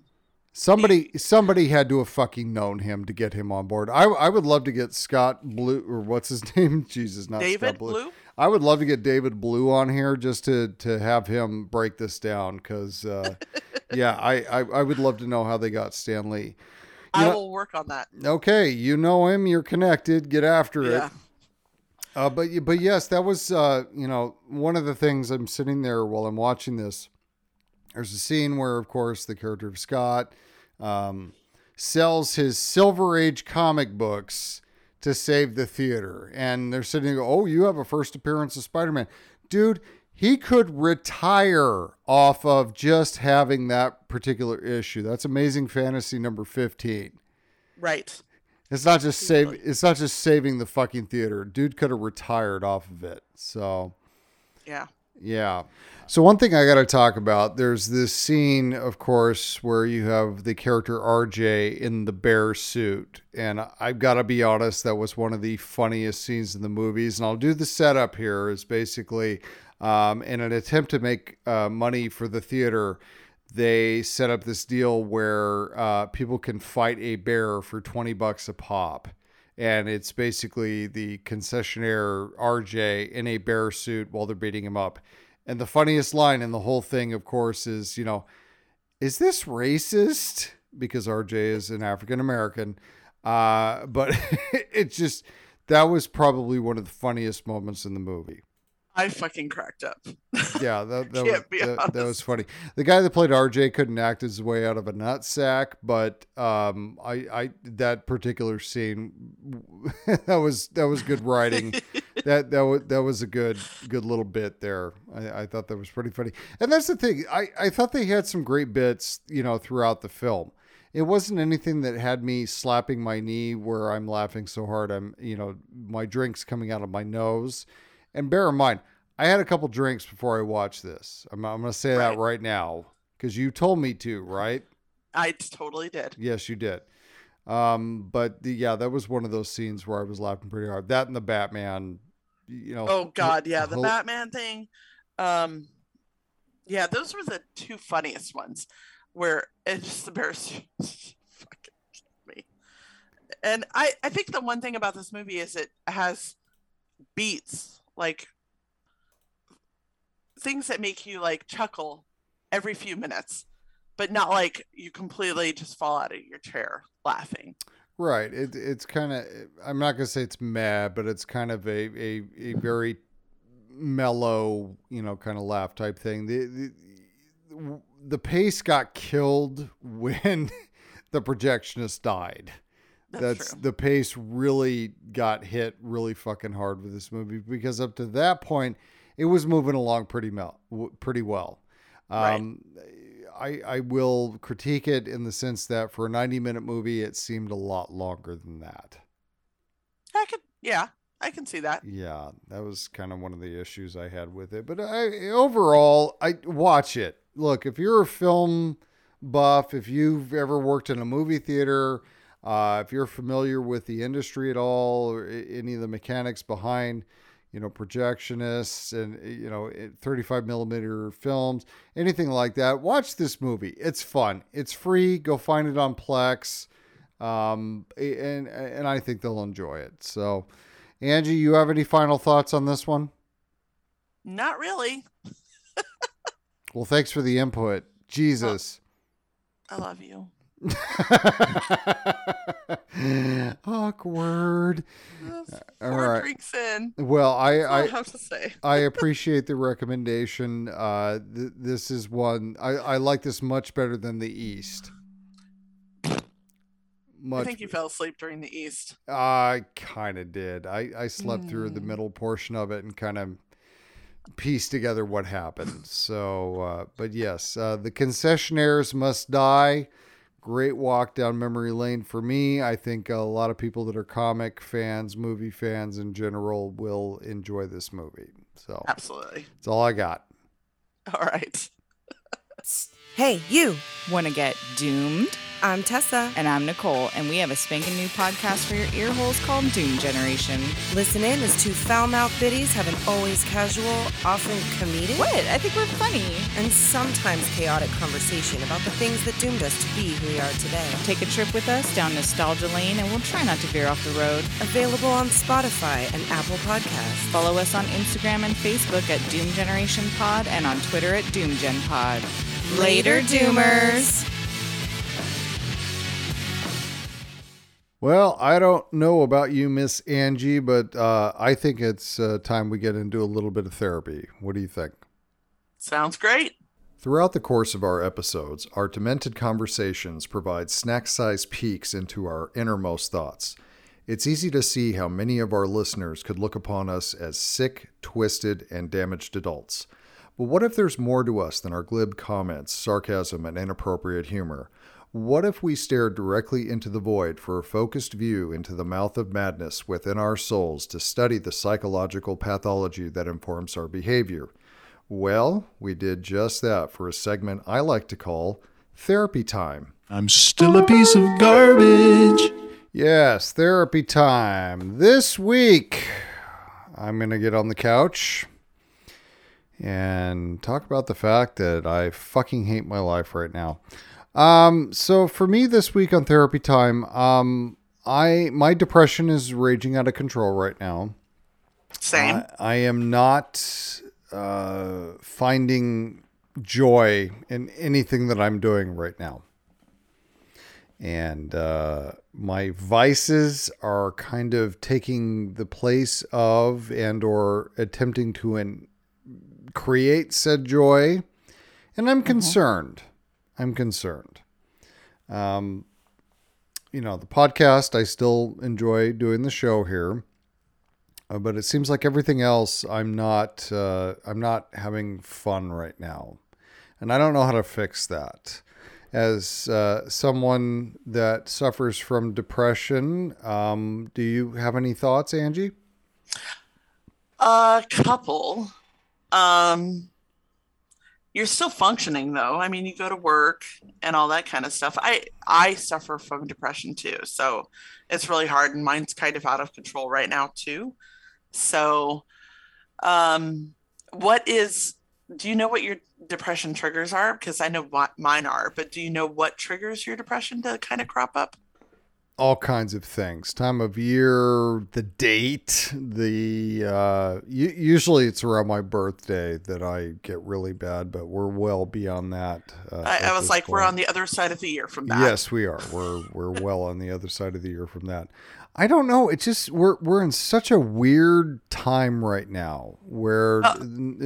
up is down, left is right, and there's no um, consistency to our lives right now. I, I'm used to obstacles being thrown in there and shit getting weird, but uh, you know, 2020 and 2021 have proven to be uh, just fucking whacked out at this point. So as far as to answer your question, um, my triggers right now um, are unknown.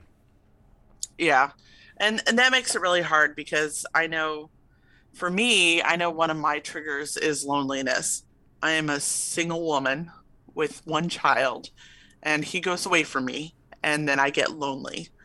And I know that for me, I schedule things to take place when I would usually get depressed to to to do that. But I also know very well what my trigger is.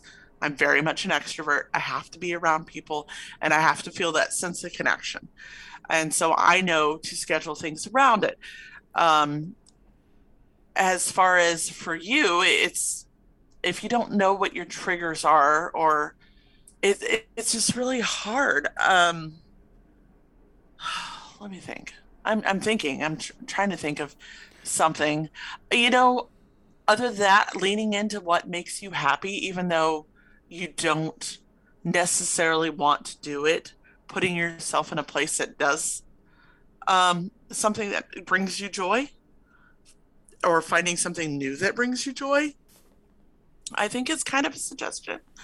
Um, I know a lot of times my depression, I get into my head really bad. So I find something that takes me out of my head, meditative type, repetitive things, which is so such a girl thing, like coloring or doing other kind of crafts like that. Um, Um, excuse me. Um, I actually enjoy doing the coloring. The the littlest and I, Mm-hmm. um, actually, I, I bought a a coloring book that had a lot of uh, Jack Kirby Marvel Marvel Marvel Jesus Marvel Marvel you know characters in it, and I, I did enjoy doing that, but uh, kind of enjoyed doing it. I I, I don't Right. know. It, it's But you were also doing it with your daughter, right? Yes, and that helps. Which is it's but it's harder to get in a meditative state if you are doing it with someone else. There's some kind of interaction. well, um, well, so- yeah, I had a lot of questions I had to answer. Exactly. so it, it's hard to get into that meditative state. I, I you know, the therapist would tell me to go for a walk or to work out or I know, right? I laugh too. but I, um I I don't know, you know, it I think in some ways it's easier for me because I do know my trigger. You know, so that I can avoid that trigger or schedule things so I avoid that trigger. Um laying off the alcohol. You know, Boo. I know, right?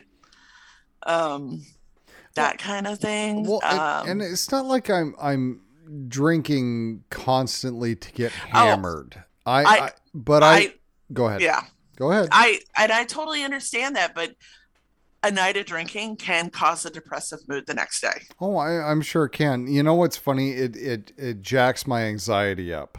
Yeah. A ton. Yeah, totally. Um, th- those are the, the, the, in all honesty, that's the worst part of the hangover for me is the anxiety I feel for the rest of the day because I'm freaking out about shit that I normally would not freak out about. Depression totally flatlines you. And then also depression makes you not want to do the things that make you feel better. Like you know what is going to make you feel better and sometimes depression kind of convinces you not to do it. Is depression an enabler? Yes. Son I mean, of a oh, it bitch. totally is. I mean, I get really depressed. I don't want to take my medication. Make me feel better. I don't want to get out of my bed. Make me feel better. Take a shower. Make me feel better. and it it sucks because depression tries to keep you depressed. It's like it's what's so insidious about it. Depression is a piece of shit. Yes, it is. I still And get. I'll still get in the shower though. There's that. Oh, uh, Well, th- that's good. I mean, I'm pretty good about that, but I'm also in my house by myself. Not Hy- going no, anywhere, hey, so- hey, hey. Hygiene is important. At least once a day. You got to do it once a day. I forget you're like a two time a day shower. No, I. I'm typically a two di- time a, get- a day guy, and it has to be me being really super fucking lazy. Like today, I had the little one. I was at home with her all day. Yep, it was about 11:30 before I got into the shower. I didn't really want to get out of my jammies at that point, uh, but um, no, I, I did. Uh, I did bathe. Uh, the stench went away, and uh, that's important to me. You Well, got and a lot of people say with depression, just make one goal to accomplish the day or to accomplish each day in order to help with it. It depends on how bad your depression is, though. Hello, self. I'm looking at you in the mirror. You look middle aged today, and uh, our goal today is to not fucking kill ourselves. Okay, cool. We can do that. That's the bar. Okay, that's worrisome. That's that's the bar. No, I'm kidding. I, I'm not. I'm not that low. But it's it's today. It's hey, Josh. We're gonna feel something today. I don't know what it is, but something. I sometimes my goals are uh, spend 30 minutes cleaning up my garage. so it's like um sometimes my goals are cleaning up the environment around me if that makes any sense because gross. You do dishes, don't you? I do. Yeah. I do, but I, that's something that really bothers me too. But also, like sometimes it's schedule a game night to have all my friends over. See, I have as something to look forward to. See, and that's the thing though. I, I can't look forward to that because I, I don't have people over to my house. I, I have a sealed environment. I have a, a little one at home that's not vaccinated at this point. So Mm-hmm. I have to I I'm still on lockdown. And so I can't look for I don't have those the only thing I have to look forward to is sitting in a studio talking to somebody via Zoom or whatever, you know, Right. that's all I've got. So set up an online happy hour Okay. outside of this. Okay. with your friends or something like that if you're doing it i to tell you the truth i have been making actively making a balanced decision to go out and be with people because i know that loneliness and not being around people affects my depression and i think that is a higher risk than sometimes um getting covid to be honest with you I have to make that choice to go out and be around people. But I'm also extreme extrovert, you know, um, where I really feed into being around people, and I, I'm actively making that choice to go out and be around people, you know. But I'm also in a different situation where I'm single, and I have a son who's fully vaccinated, and I'm fully vaccinated, so I, I have a little bit more leeway there. You do. You definitely do. Yeah. You do. Yeah. Lucky you. Lucky me, but also my depression is triggered by loneliness. So lucky me, I'm single. no, I'm with you. I, I'm with you. I, I do like being around people. I, I noticed that talking on the phone to people gets me part of the way there. So I highly No, recommend no. set up online uh, Zoom fucking happy hours. I have to go through my f- Facebook list, list of friends and see if I can find anybody I actually want to talk to. So there's that. You can talk to me. I'll Well, be there for it. I do talk to you. Uh, that's true. I do talk to you. And to be honest, it's getting kind of dull. I'm not going to lie. You know, it's. Fuck you. Fuck you. And the horse you get in on. There's a horse? Where?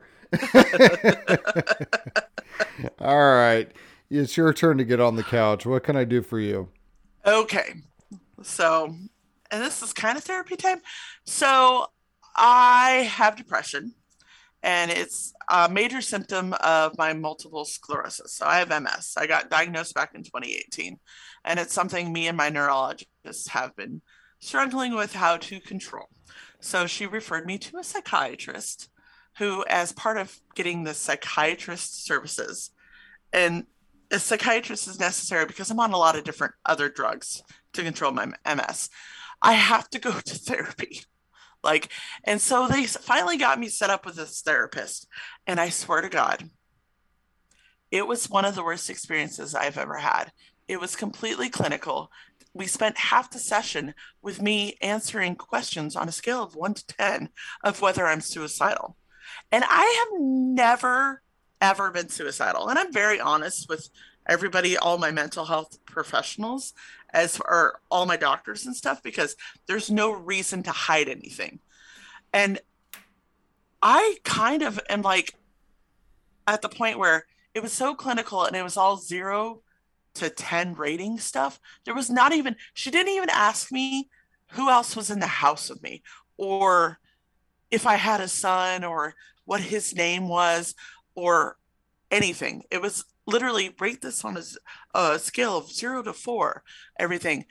And I just don't know what to do with it because it's like visiting with this therapist who's supposed to help me made me feel like I was a crazy person when I'm just someone who has a clinical reason why I am depressed. Like literally, I have lesions in my brain.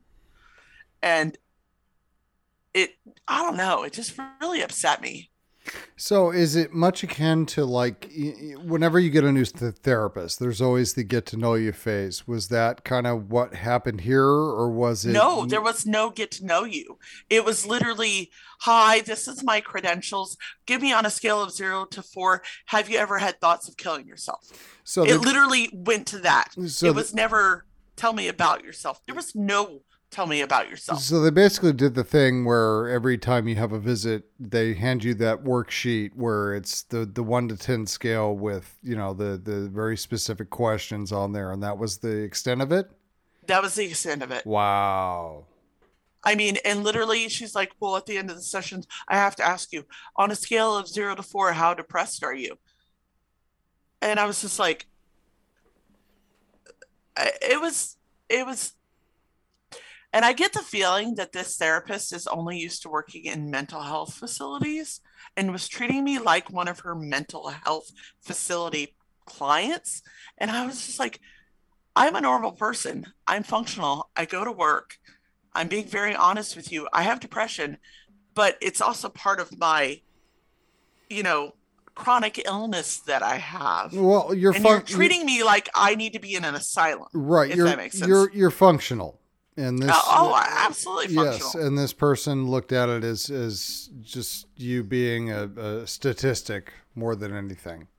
I, well, and it's like I don't understand how anybody expects anybody to get anything out of this mandated therapy because I ha- I have to see a therapist in order to continue to receive psychiatric stuff because and to help with the drug interactions. And that's the crazy thing.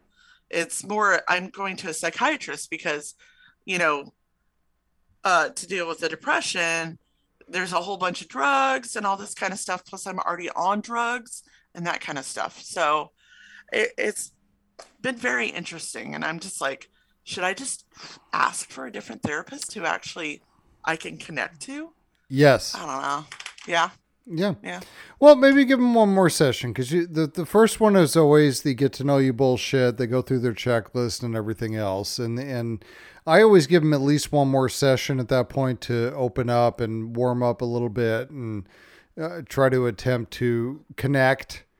Right. Um, but yeah, if within two sessions in they're just not, they're approaching you with the textbook, then fuck that. I'm I'm I'm not into Yeah. that at all. And I guess another thing is is that she absolutely knew nothing about MS. And that kind of disturbed me. Like she knew nothing about it. And it was kind of like and I, and she kept asking me questions. I was like, dumbass. You know, this doesn't make any sense, you know, because I've had MS and I told her this. I was like, I'm pretty sure I had MS since I was a teenager. So a lot of times I can't separate the MS symptoms from other symptoms because I've lived literally lived with this for over 20 years. Can you think of, you know, sometimes having to separate things that you've lived with for 20 what is normal? You know what I mean? After living with something for 20 years. Well, you don't. So- i- i- it's all about you personally have to find a baseline. Yeah, I mean and it it's hard finding a baseline when you've only been diagnosed in the last 3 years of something you've probably had for over 20 years. So, So, Um, so if I asked you right now, what's your baseline? Would you have an answer to that? And I don't want the answer. I'm just saying, would you have an answer to that at this point? kind of, but not necessarily. Okay. Yeah. It, it, and it's tough. And Well, I'm sure there's a metrics that you're judging yourself by at this point. right.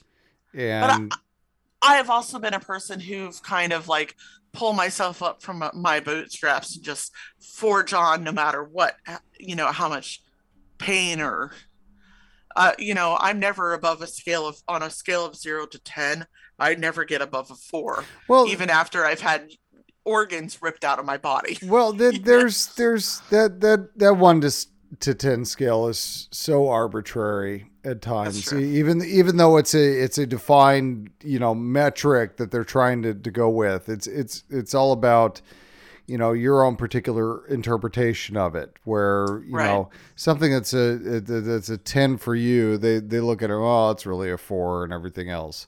It's or like for me, I think it's what is a four for me, it, like on the pain scale, is probably an eight or nine for someone else. Right. Because And I was Yeah. just about to make that comparison because you know you they, they do that pain scale in the doctor's office, and um, you know the wife works in the medical industry, and always you know if somebody says it's a ten, a ten is basically you cannot move and you're screaming and dying and everything's agony, and so many people go, well, I'm a nine, and they say that without being doubled over and dying, uh-huh. you know, so it's it's always I, I hate those number scales. I hate them. It's Right. it's not how do you feel one through ten. It's just how do you feel. That's Right. what that's what we should be focusing on. right, And it sounds to me that this uh, uh, uh, cockbag, that's the best way I can describe this person, um, clearly forgot uh, that uh, the human aspect of this entire thing and tried to break you down into a number. And that's well, I, dog I, shit. I think that's what I think caused me the most consternation is I don't feel like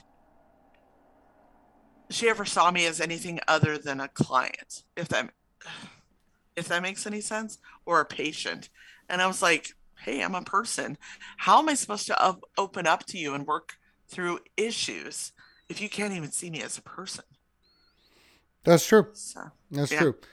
Well, here's my advice as your licensed professional therapist and, and attorney. One more shot. Give him one, more, more shot. shot. And you know the things that you are saying to me as far as your concerns and that you're unhappy with? yeah, Bring them up to that person. Let's go look. Hey, I felt like a fucking statistic last time I talked to you. So what are we going to do about that? right. Because I don't feel like I can do any work with you if I can't dig into my issues if there's no connection there. Goddamn right. There has and there has to be a level of trust. Oh with your fucking a, dude! You know how many goddamn therapists I've been through before I got to one that I actually enjoy talking to, that I feel like I have a connection with, that gets it. Yeah, You know that that that takes. I mean, we those of us that have dealt with mental health issues through the course of our most of our adult lives, we go through a lot of these people. We go through as many therapists as we do different medications. Let's be Yeah. real. And I, at this point, if I ever had to audition a new one again, because it's an audition, in my opinion, I'm auditioning this person. Um, I ask them the hard questions. I make things uncomfortable. Oh, really? Oh, okay. fucking A, I do. Fucking A, I do. I didn't feel like I had that opportunity No, either. I take that. I I will I will take that shot because I want this person to be um, unruffled by what I say. Because if they can handle whatever um, awkwardness I can throw in their direction, then there's somebody that I can talk to and somebody I can get along with. Now I'm not going to say what my kind of litmus test question is to these folks because it's really bad.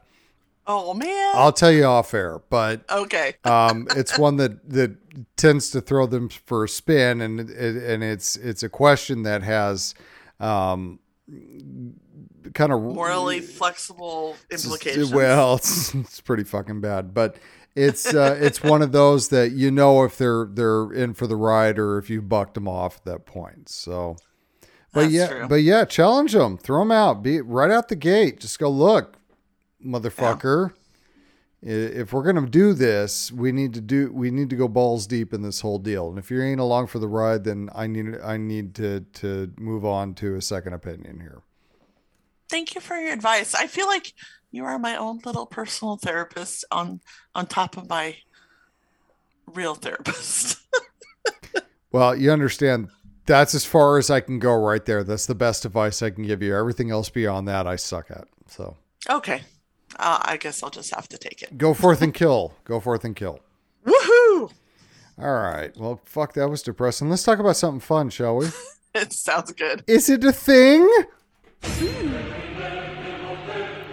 All right, this is the thing. So, you know, the past several episodes, I have stayed away from the fetishes and the paraphilia and everything else. And I want to get back to sexy time Okay. because we haven't had a sexy time it chance to do that. So I found a fetish, and it's something that um, I have seen a few times. So, do you know what capnolagnia is? No, and I'm not able to parse the Latin out on that one. Either. It's hard. I know it threw me off too. That is the smoking fetishism. Really? It's a sexual fetish based on the pulmonary consumption slash smoking of tobacco, most often via cigarettes, cigars, and pipes, and hookahs to some extent. As a fetish, its mechanisms regard sexual arousal from the observation or imagination of a person smoking, sometimes including oneself. Self. So it, it's people who get off on watching other people or themselves smoke. that is correct. That is correct. And I have That must be big in the Middle East. No, I have come across this in Okay. in my searches through the the interwebs. Um, I have found several videos, and this was not this was prior to me stumbling upon this particular uh, fetish. Mhm. Um, there were there was one. It was I don't know you call it an amateur, whatever. But I was watching it, and for whatever reason, this woman kept a fucking lit cigarette going the entire time through the whole thing, and it was it, it, it was comical because you could tell she was not a smoker in any way, shape, or form. Oh, but Bec- she was like having to hold on to the cigarette yes, and take she puffs. she'd do the puff, but you could tell she didn't inhale at all Oh and, yeah. and whatnot. So, but apparently, people are into this. This is a, a but it's not like people trying to smoke with their vaginas. No, no, like no, that. no. It's- Tradi- Traditional smoking. And I'm sitting there going, oh, well, maybe they like the whole, you know, putting cigarettes out on themselves or cigars or whatever, something like that. No, not that's, that that's not the case. It's just people smoking cigarettes arouses them. That's pretty tame and actually that's kind of awesome but at the same time you know we corral all the smokers into like a certain part of outdoor spaces and i wonder if those people are sitting there just getting off Because who smoke? right? you know you got you got the little smoking section of conventions and outdoors or bars and stuff and is there someone there with his hand down his pants Right, the guy beating off in the corner because he's like being off in the corner because people "Yeah, are smoking Yeah. oh my gosh Uh, put but that. it's pretty tame. I mean, but I don't know. I'd be afraid if like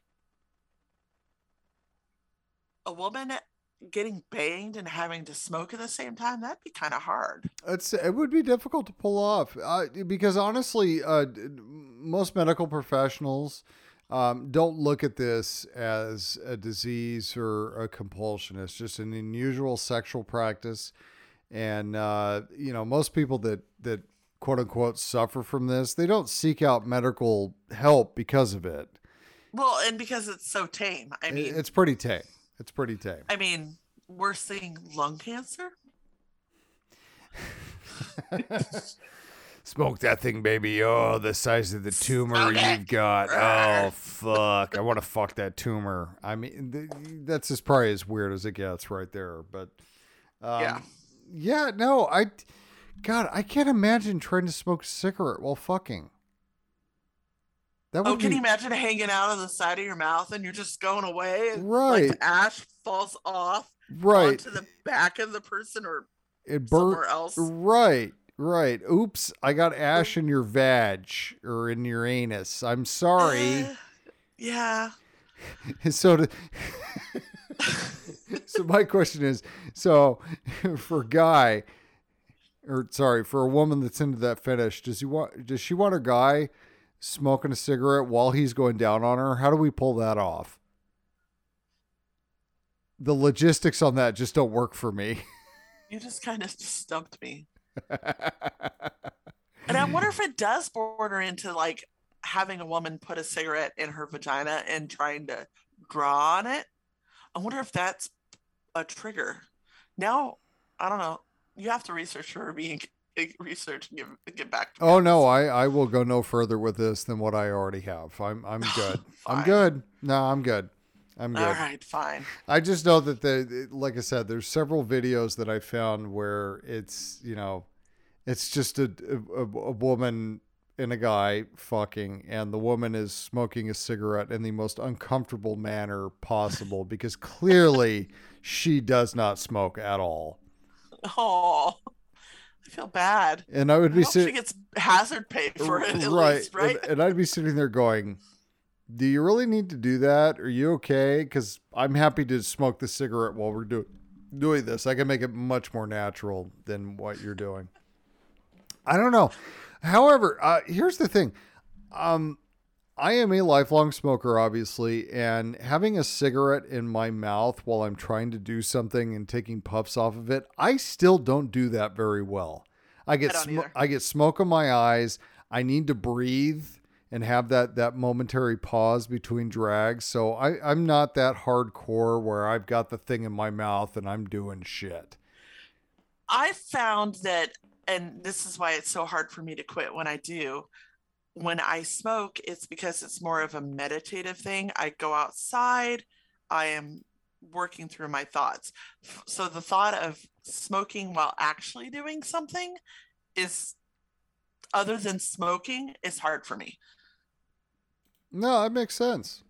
Yeah. It makes total sense. I yeah. I I I do not uh correlate sex with smoking. That's just Unless it's afterwards, because No, there's nothing better than a always cigarette after sex. always after sex. Always after sex. Have to have a cigarette after after I'm done. Have to. And it and now sucks. For the last 20 years, everybody has to go outside to right? after I remember back in the day, you could knock one out and you'd sit there Then in you just bed. roll over and have your cigarette. Yes, you could sit there in bed with the person and smoke, and oh my god. Oh, and share the cigarette sometimes. Oh, It's like, oh, oh, oh, oh.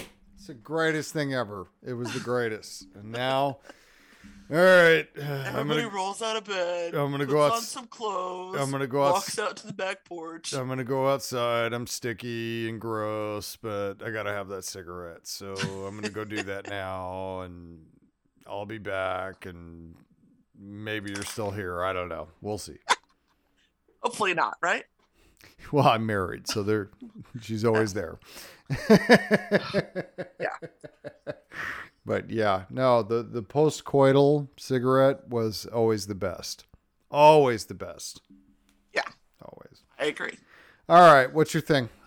All right, so mine is a food thing. So I'm on Netflix watching Bake Squad, and they bring up this food tradition or food thing where people take a dill pickle, bite off the end, and take a peppermint stick, like a candy cane, and stick it in it and eat it.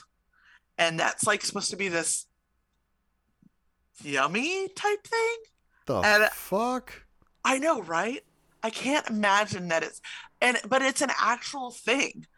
And it kind of blew me away that people would actually be sticking peppermint stick sticks into pickles. And I was actually gonna try it, but then I couldn't find a peppermint stick. See, I was expecting you to say, okay, somebody takes a bite off a dill pickle, they put a minty thing in it, and then they shove it up their ass. Because that's where I was going in my head. Um, what you're suggesting, though, equally gross.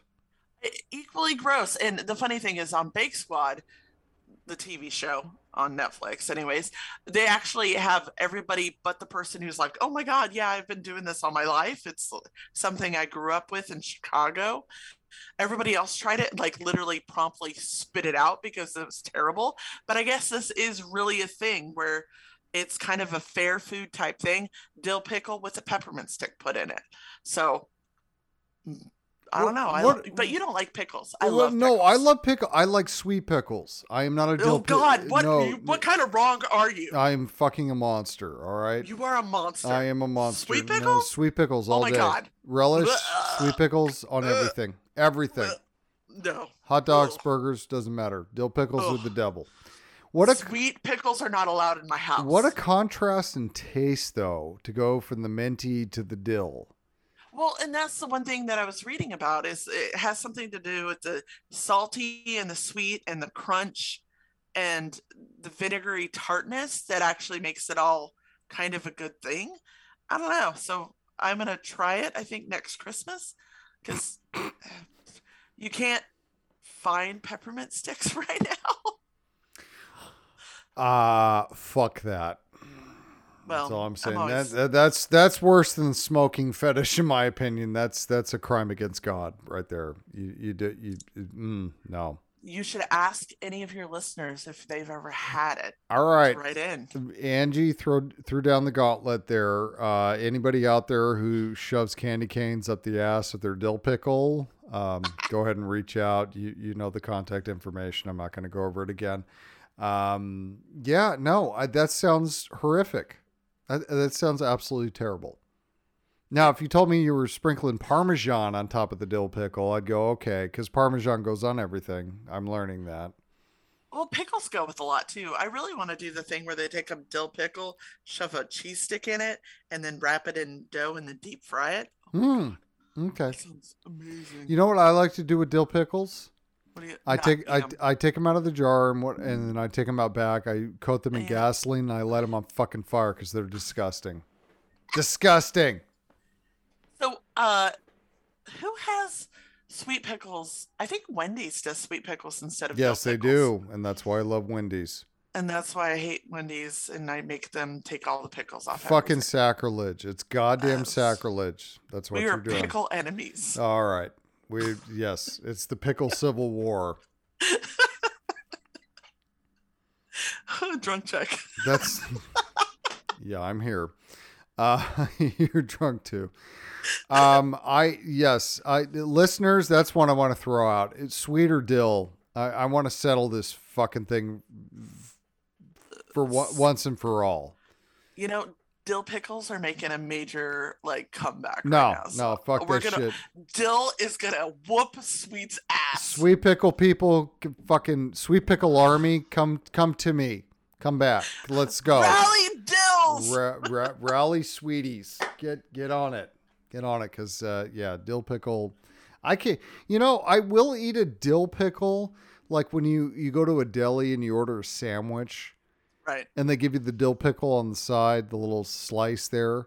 I'm Yeah. fine with that. I'll eat that no problem. But if you're putting pickles on my burger or my hot dog or whatever the hell else the case may be um, it's got to be sweet pickles all day. Mm-mm. gherkins. But butter chips. I like the butter chips? Oh they're the fucking greatest. They go on everything and i'm telling you everything. You wrap a wrap bacon around a fucking sweet pickle oh my god No, oh, why? That one doesn't even sound good to me because you don't get the tart off of well, uh, the tart and the fat off bacon you've got the savory from of a the dill. you've no, got the savory of the bacon with the sweet of the pickle come on yuck! no Absolutely. you're in denial you you no, need you and I are gonna get into a fist fight. over You need to see a fucking therapist about your dill pickle problem, okay? That's what you need to talk about with your fucking therapist. Okay. Make sure to bring it up. She don't care. Goddamn right. That that'll be your test question. Look here, bitch. Dill or what kind of dill or sweet? That's right. And depending upon her answer, you say yay or nay on top of that. Okay, that will be my litmus test.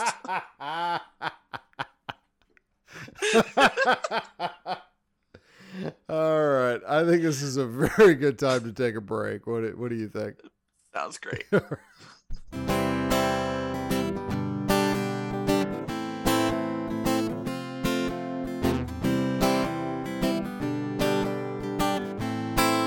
And we are back. Well, fuck. All we got left at this point, kids, we got to go to the corner.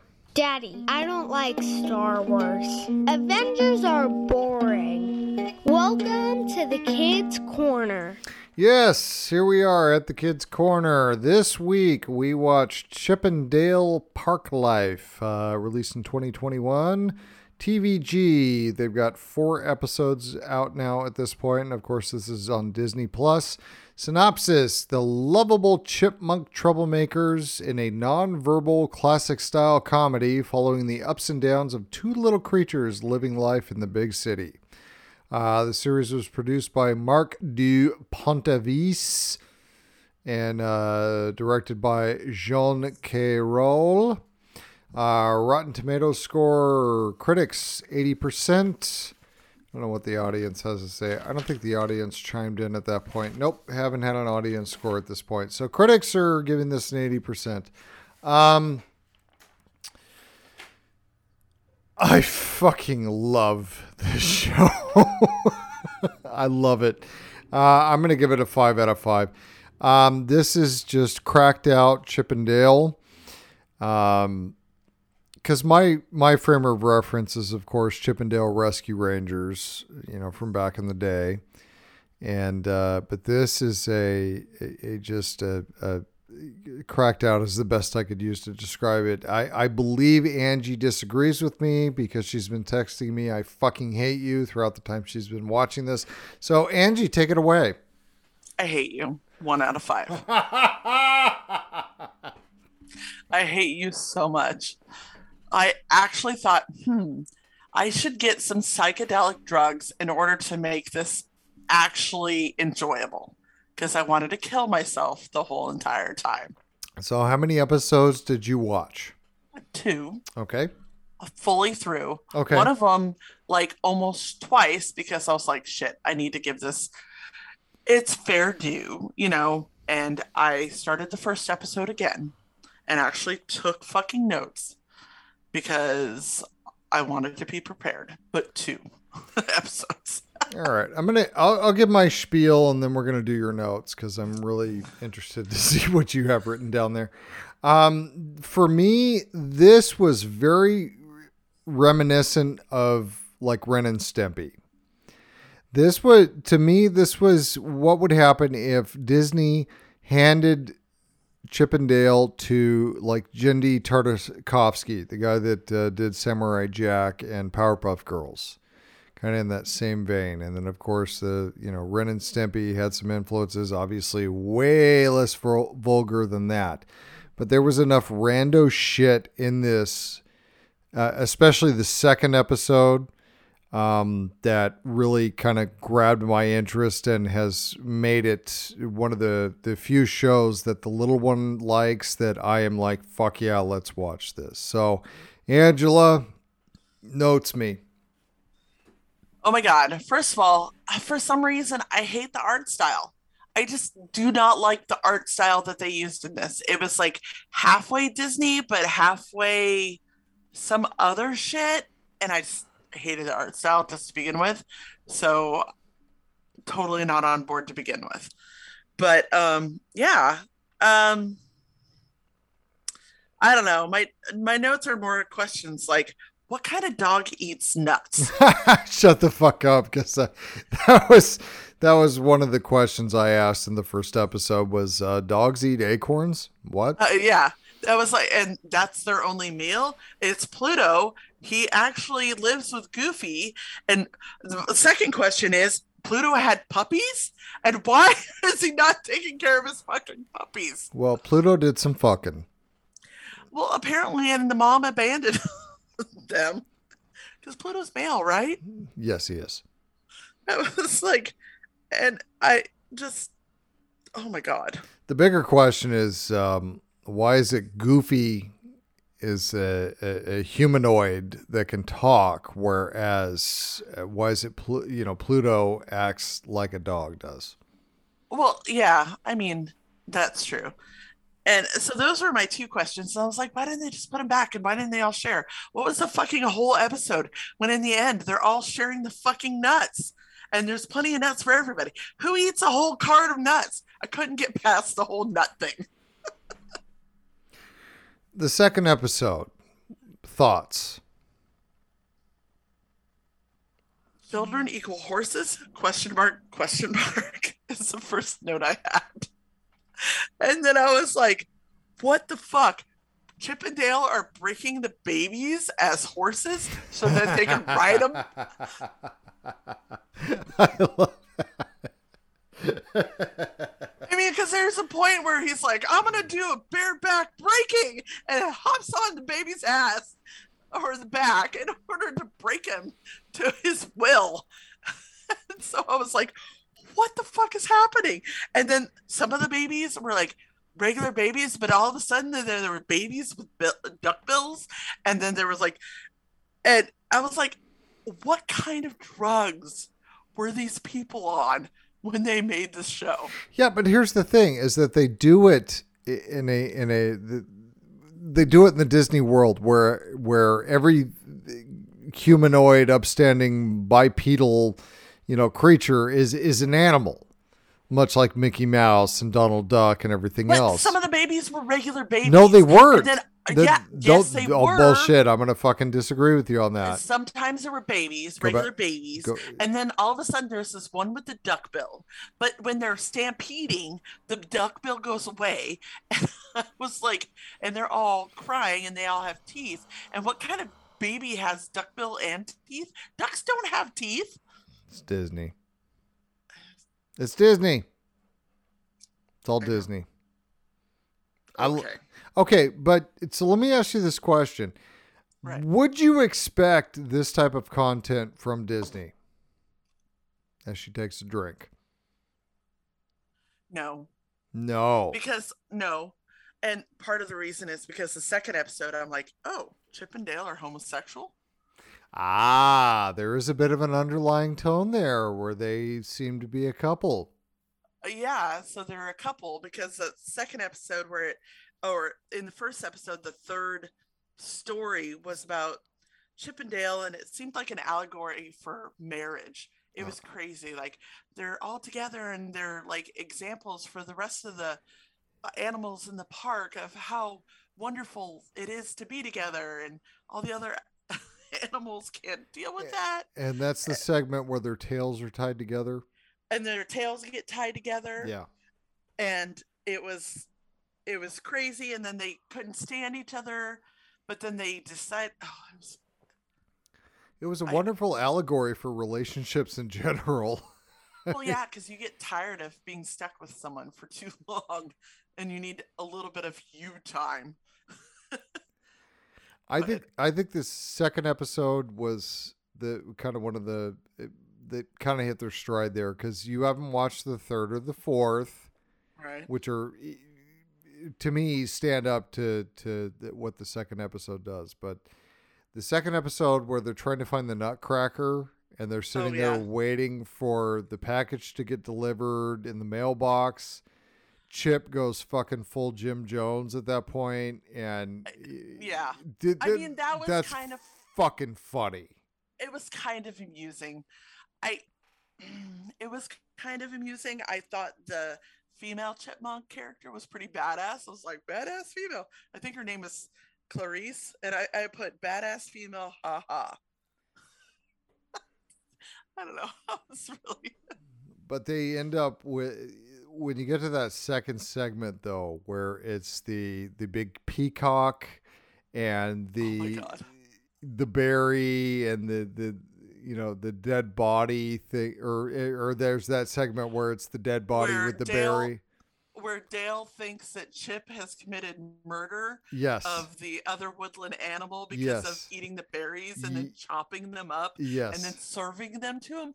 I mean, that shit gets dark. That was twisted as fuck, which is It why was. I love that. I love that whole segment because it's, you're sitting there.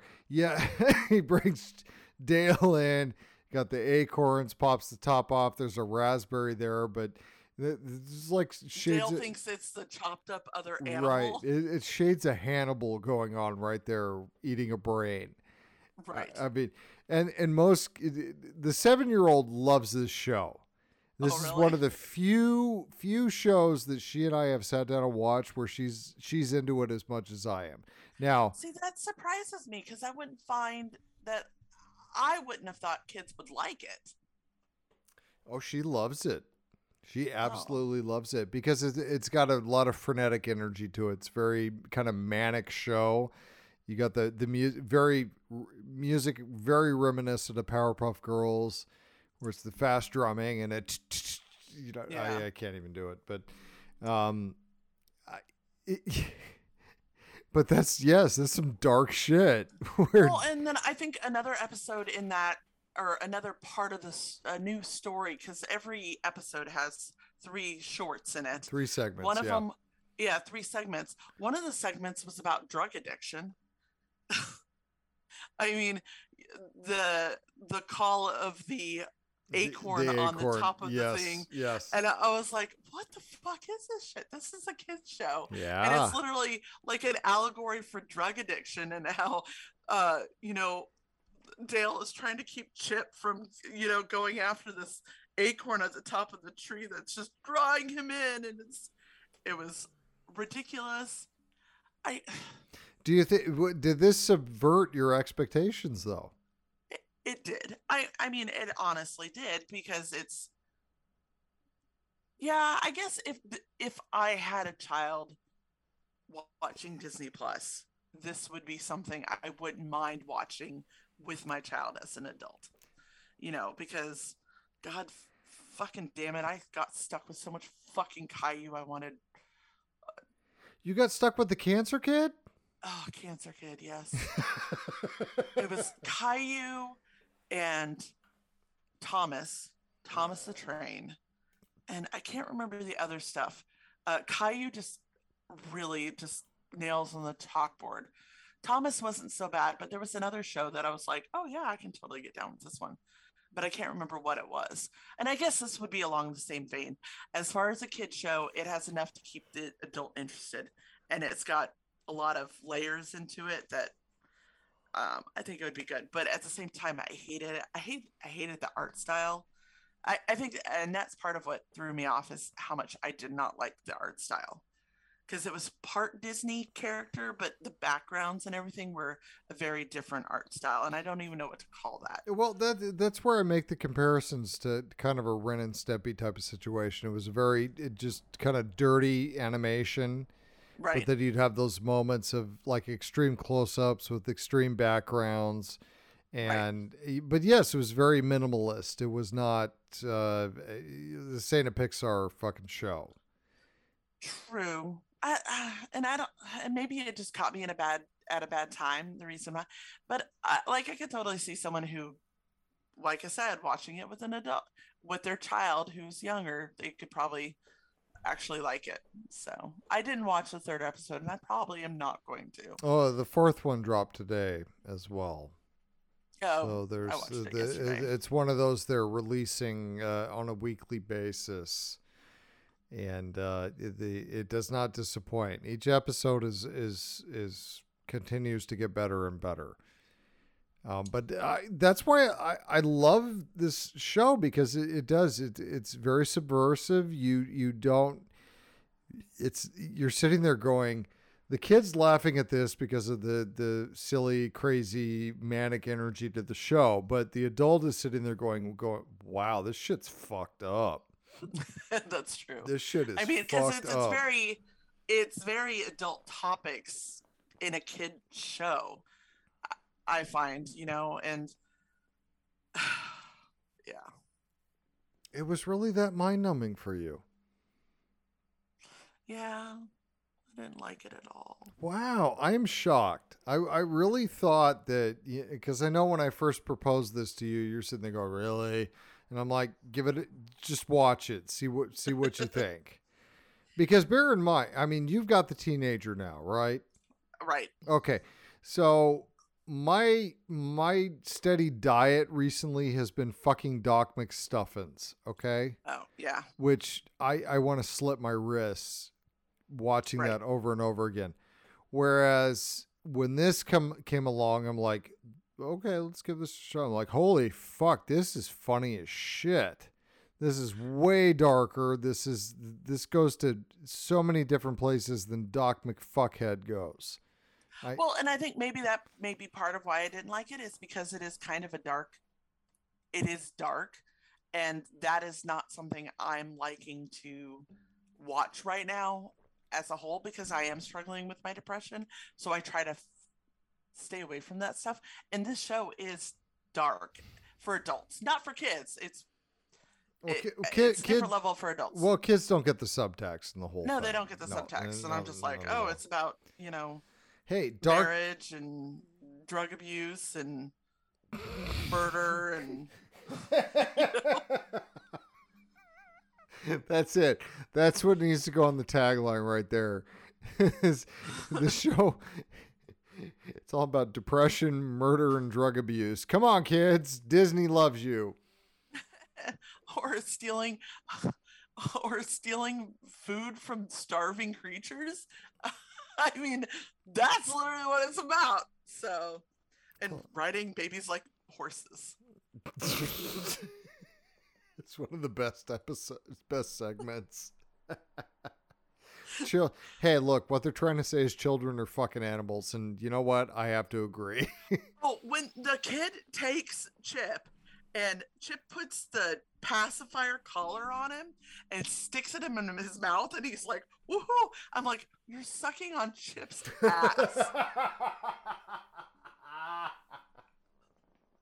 I was like, what are you getting out of that? Because he like seemed to really enjoy it. I mean, does chipmunk shit taste good? Again, like- how can you not find that funny? That is some funny shit right there compared to had a drink. compared to everything else. You, no, here's the thing. I enjoy this sober. That's the shocking part is that I will watch this sober and I still think it's funny. I can see that. I, I it's and maybe it's just not my speed, and you know, it's. I don't mean to yuck your yum. It's probably someone else's yum, and I can totally see that. If it's if you're an Adult Swim type person, you probably love the shit out of the show. exactly. Or liquid television. Liquid or- television, yes, yeah, or old school Adult Swim. You Yes, yes. what what which was the French fry and the milkshake? Aqua Teen fucking Hunger Force. Hunger Force, Aqua Teen Hunger Force. Yeah, Hilarious. I could do an entire episode on Aqua Teen. you should. An entire episode. and only people that are in their 40s would actually listen to it. Um, but yeah, the, again, that's that's what I loved about it. It, it goes Yeah. down that path of of very much Adult Swim, you know, Genndy Tart-. Genndy Tartakovsky stuff, Ren and Stimpy. You know, I just everything about it. You know, fits and it's on Disney mold. Plus. and that's the thing. It's just it, I'm, I'm sitting there going, Disney, let. I'm not saying it was one of their biggest properties, but let two very iconic characters be handled in this way. And Right. you're just sitting there, okay, I'm I'm along for this ride now. I will watch every episode of this show going forward. I I it it, it it's nice. It's brief. It's only you know a couple twenty minute episodes, three segments every episode. It just it works for me. And again, the alternative is Doc McStuffins.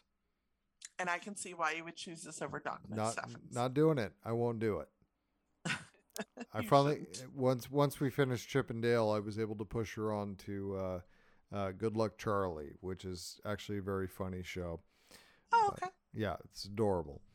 Um, but yeah, no, I'm I'm down for this. And I, I anybody who's a fan of Powerpuff Girls or Genndy Tartakovsky or or Ren and Stimpy, give this a look. You will be surprised.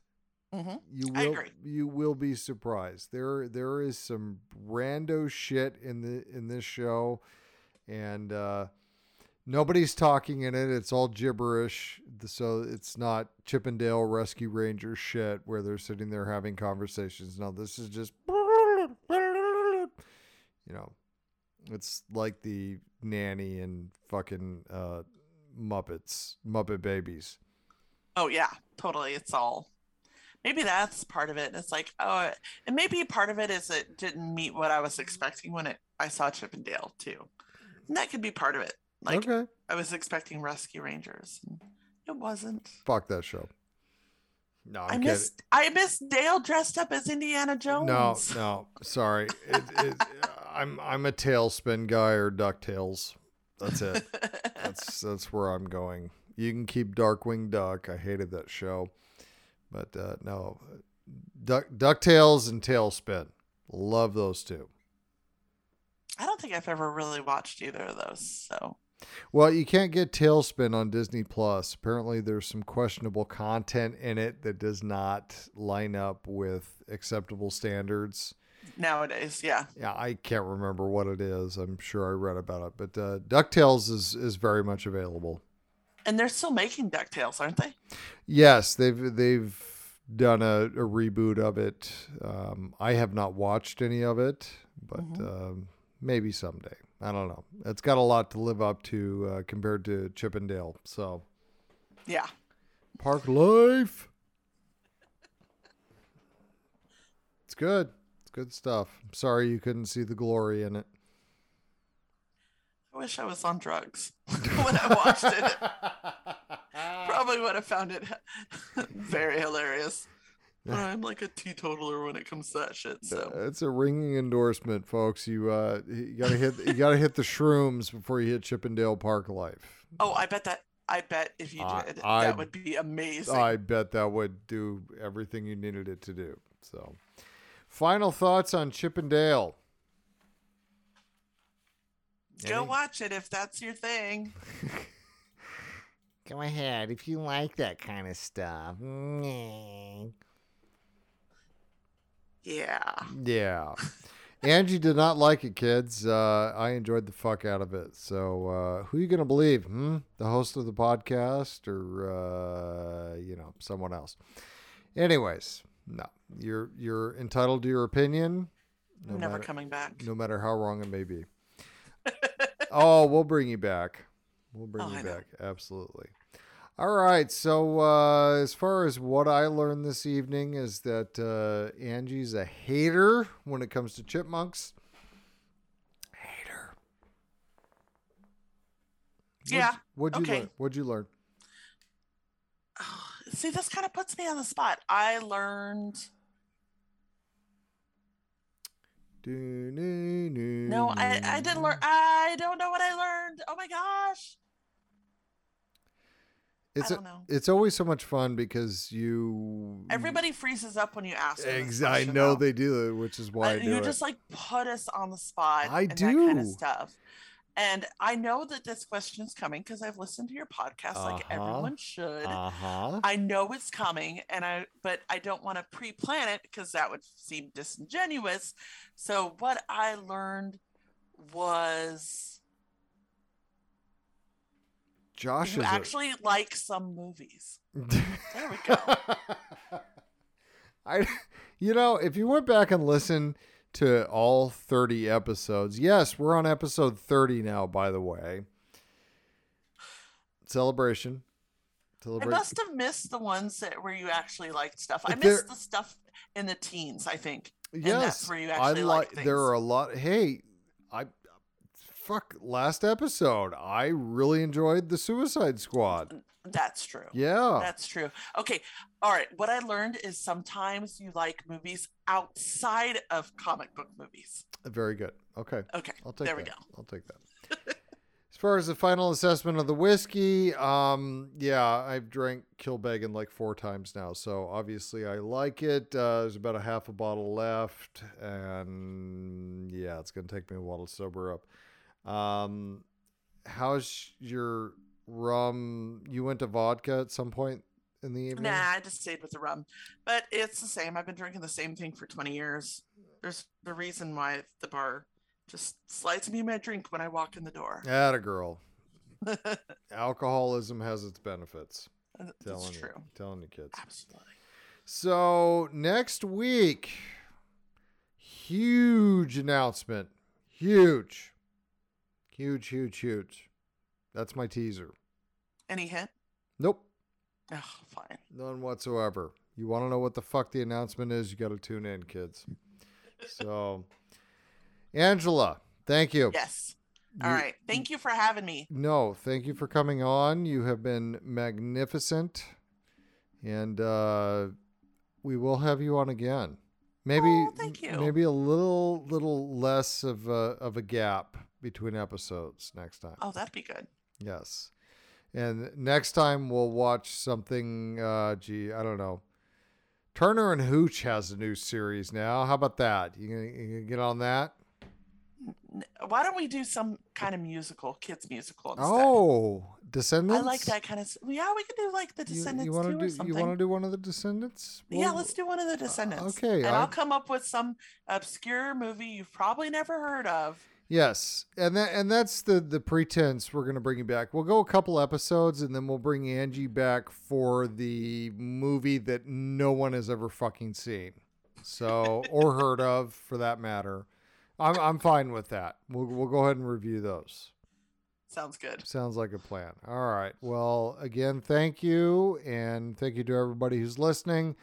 We'll see you next week. Huge announcement. So come on the fuck back. Uh, you'll be pleased or you'll you'll be outraged. I don't know which, but uh, we'll see you next time, kids. Have a good one.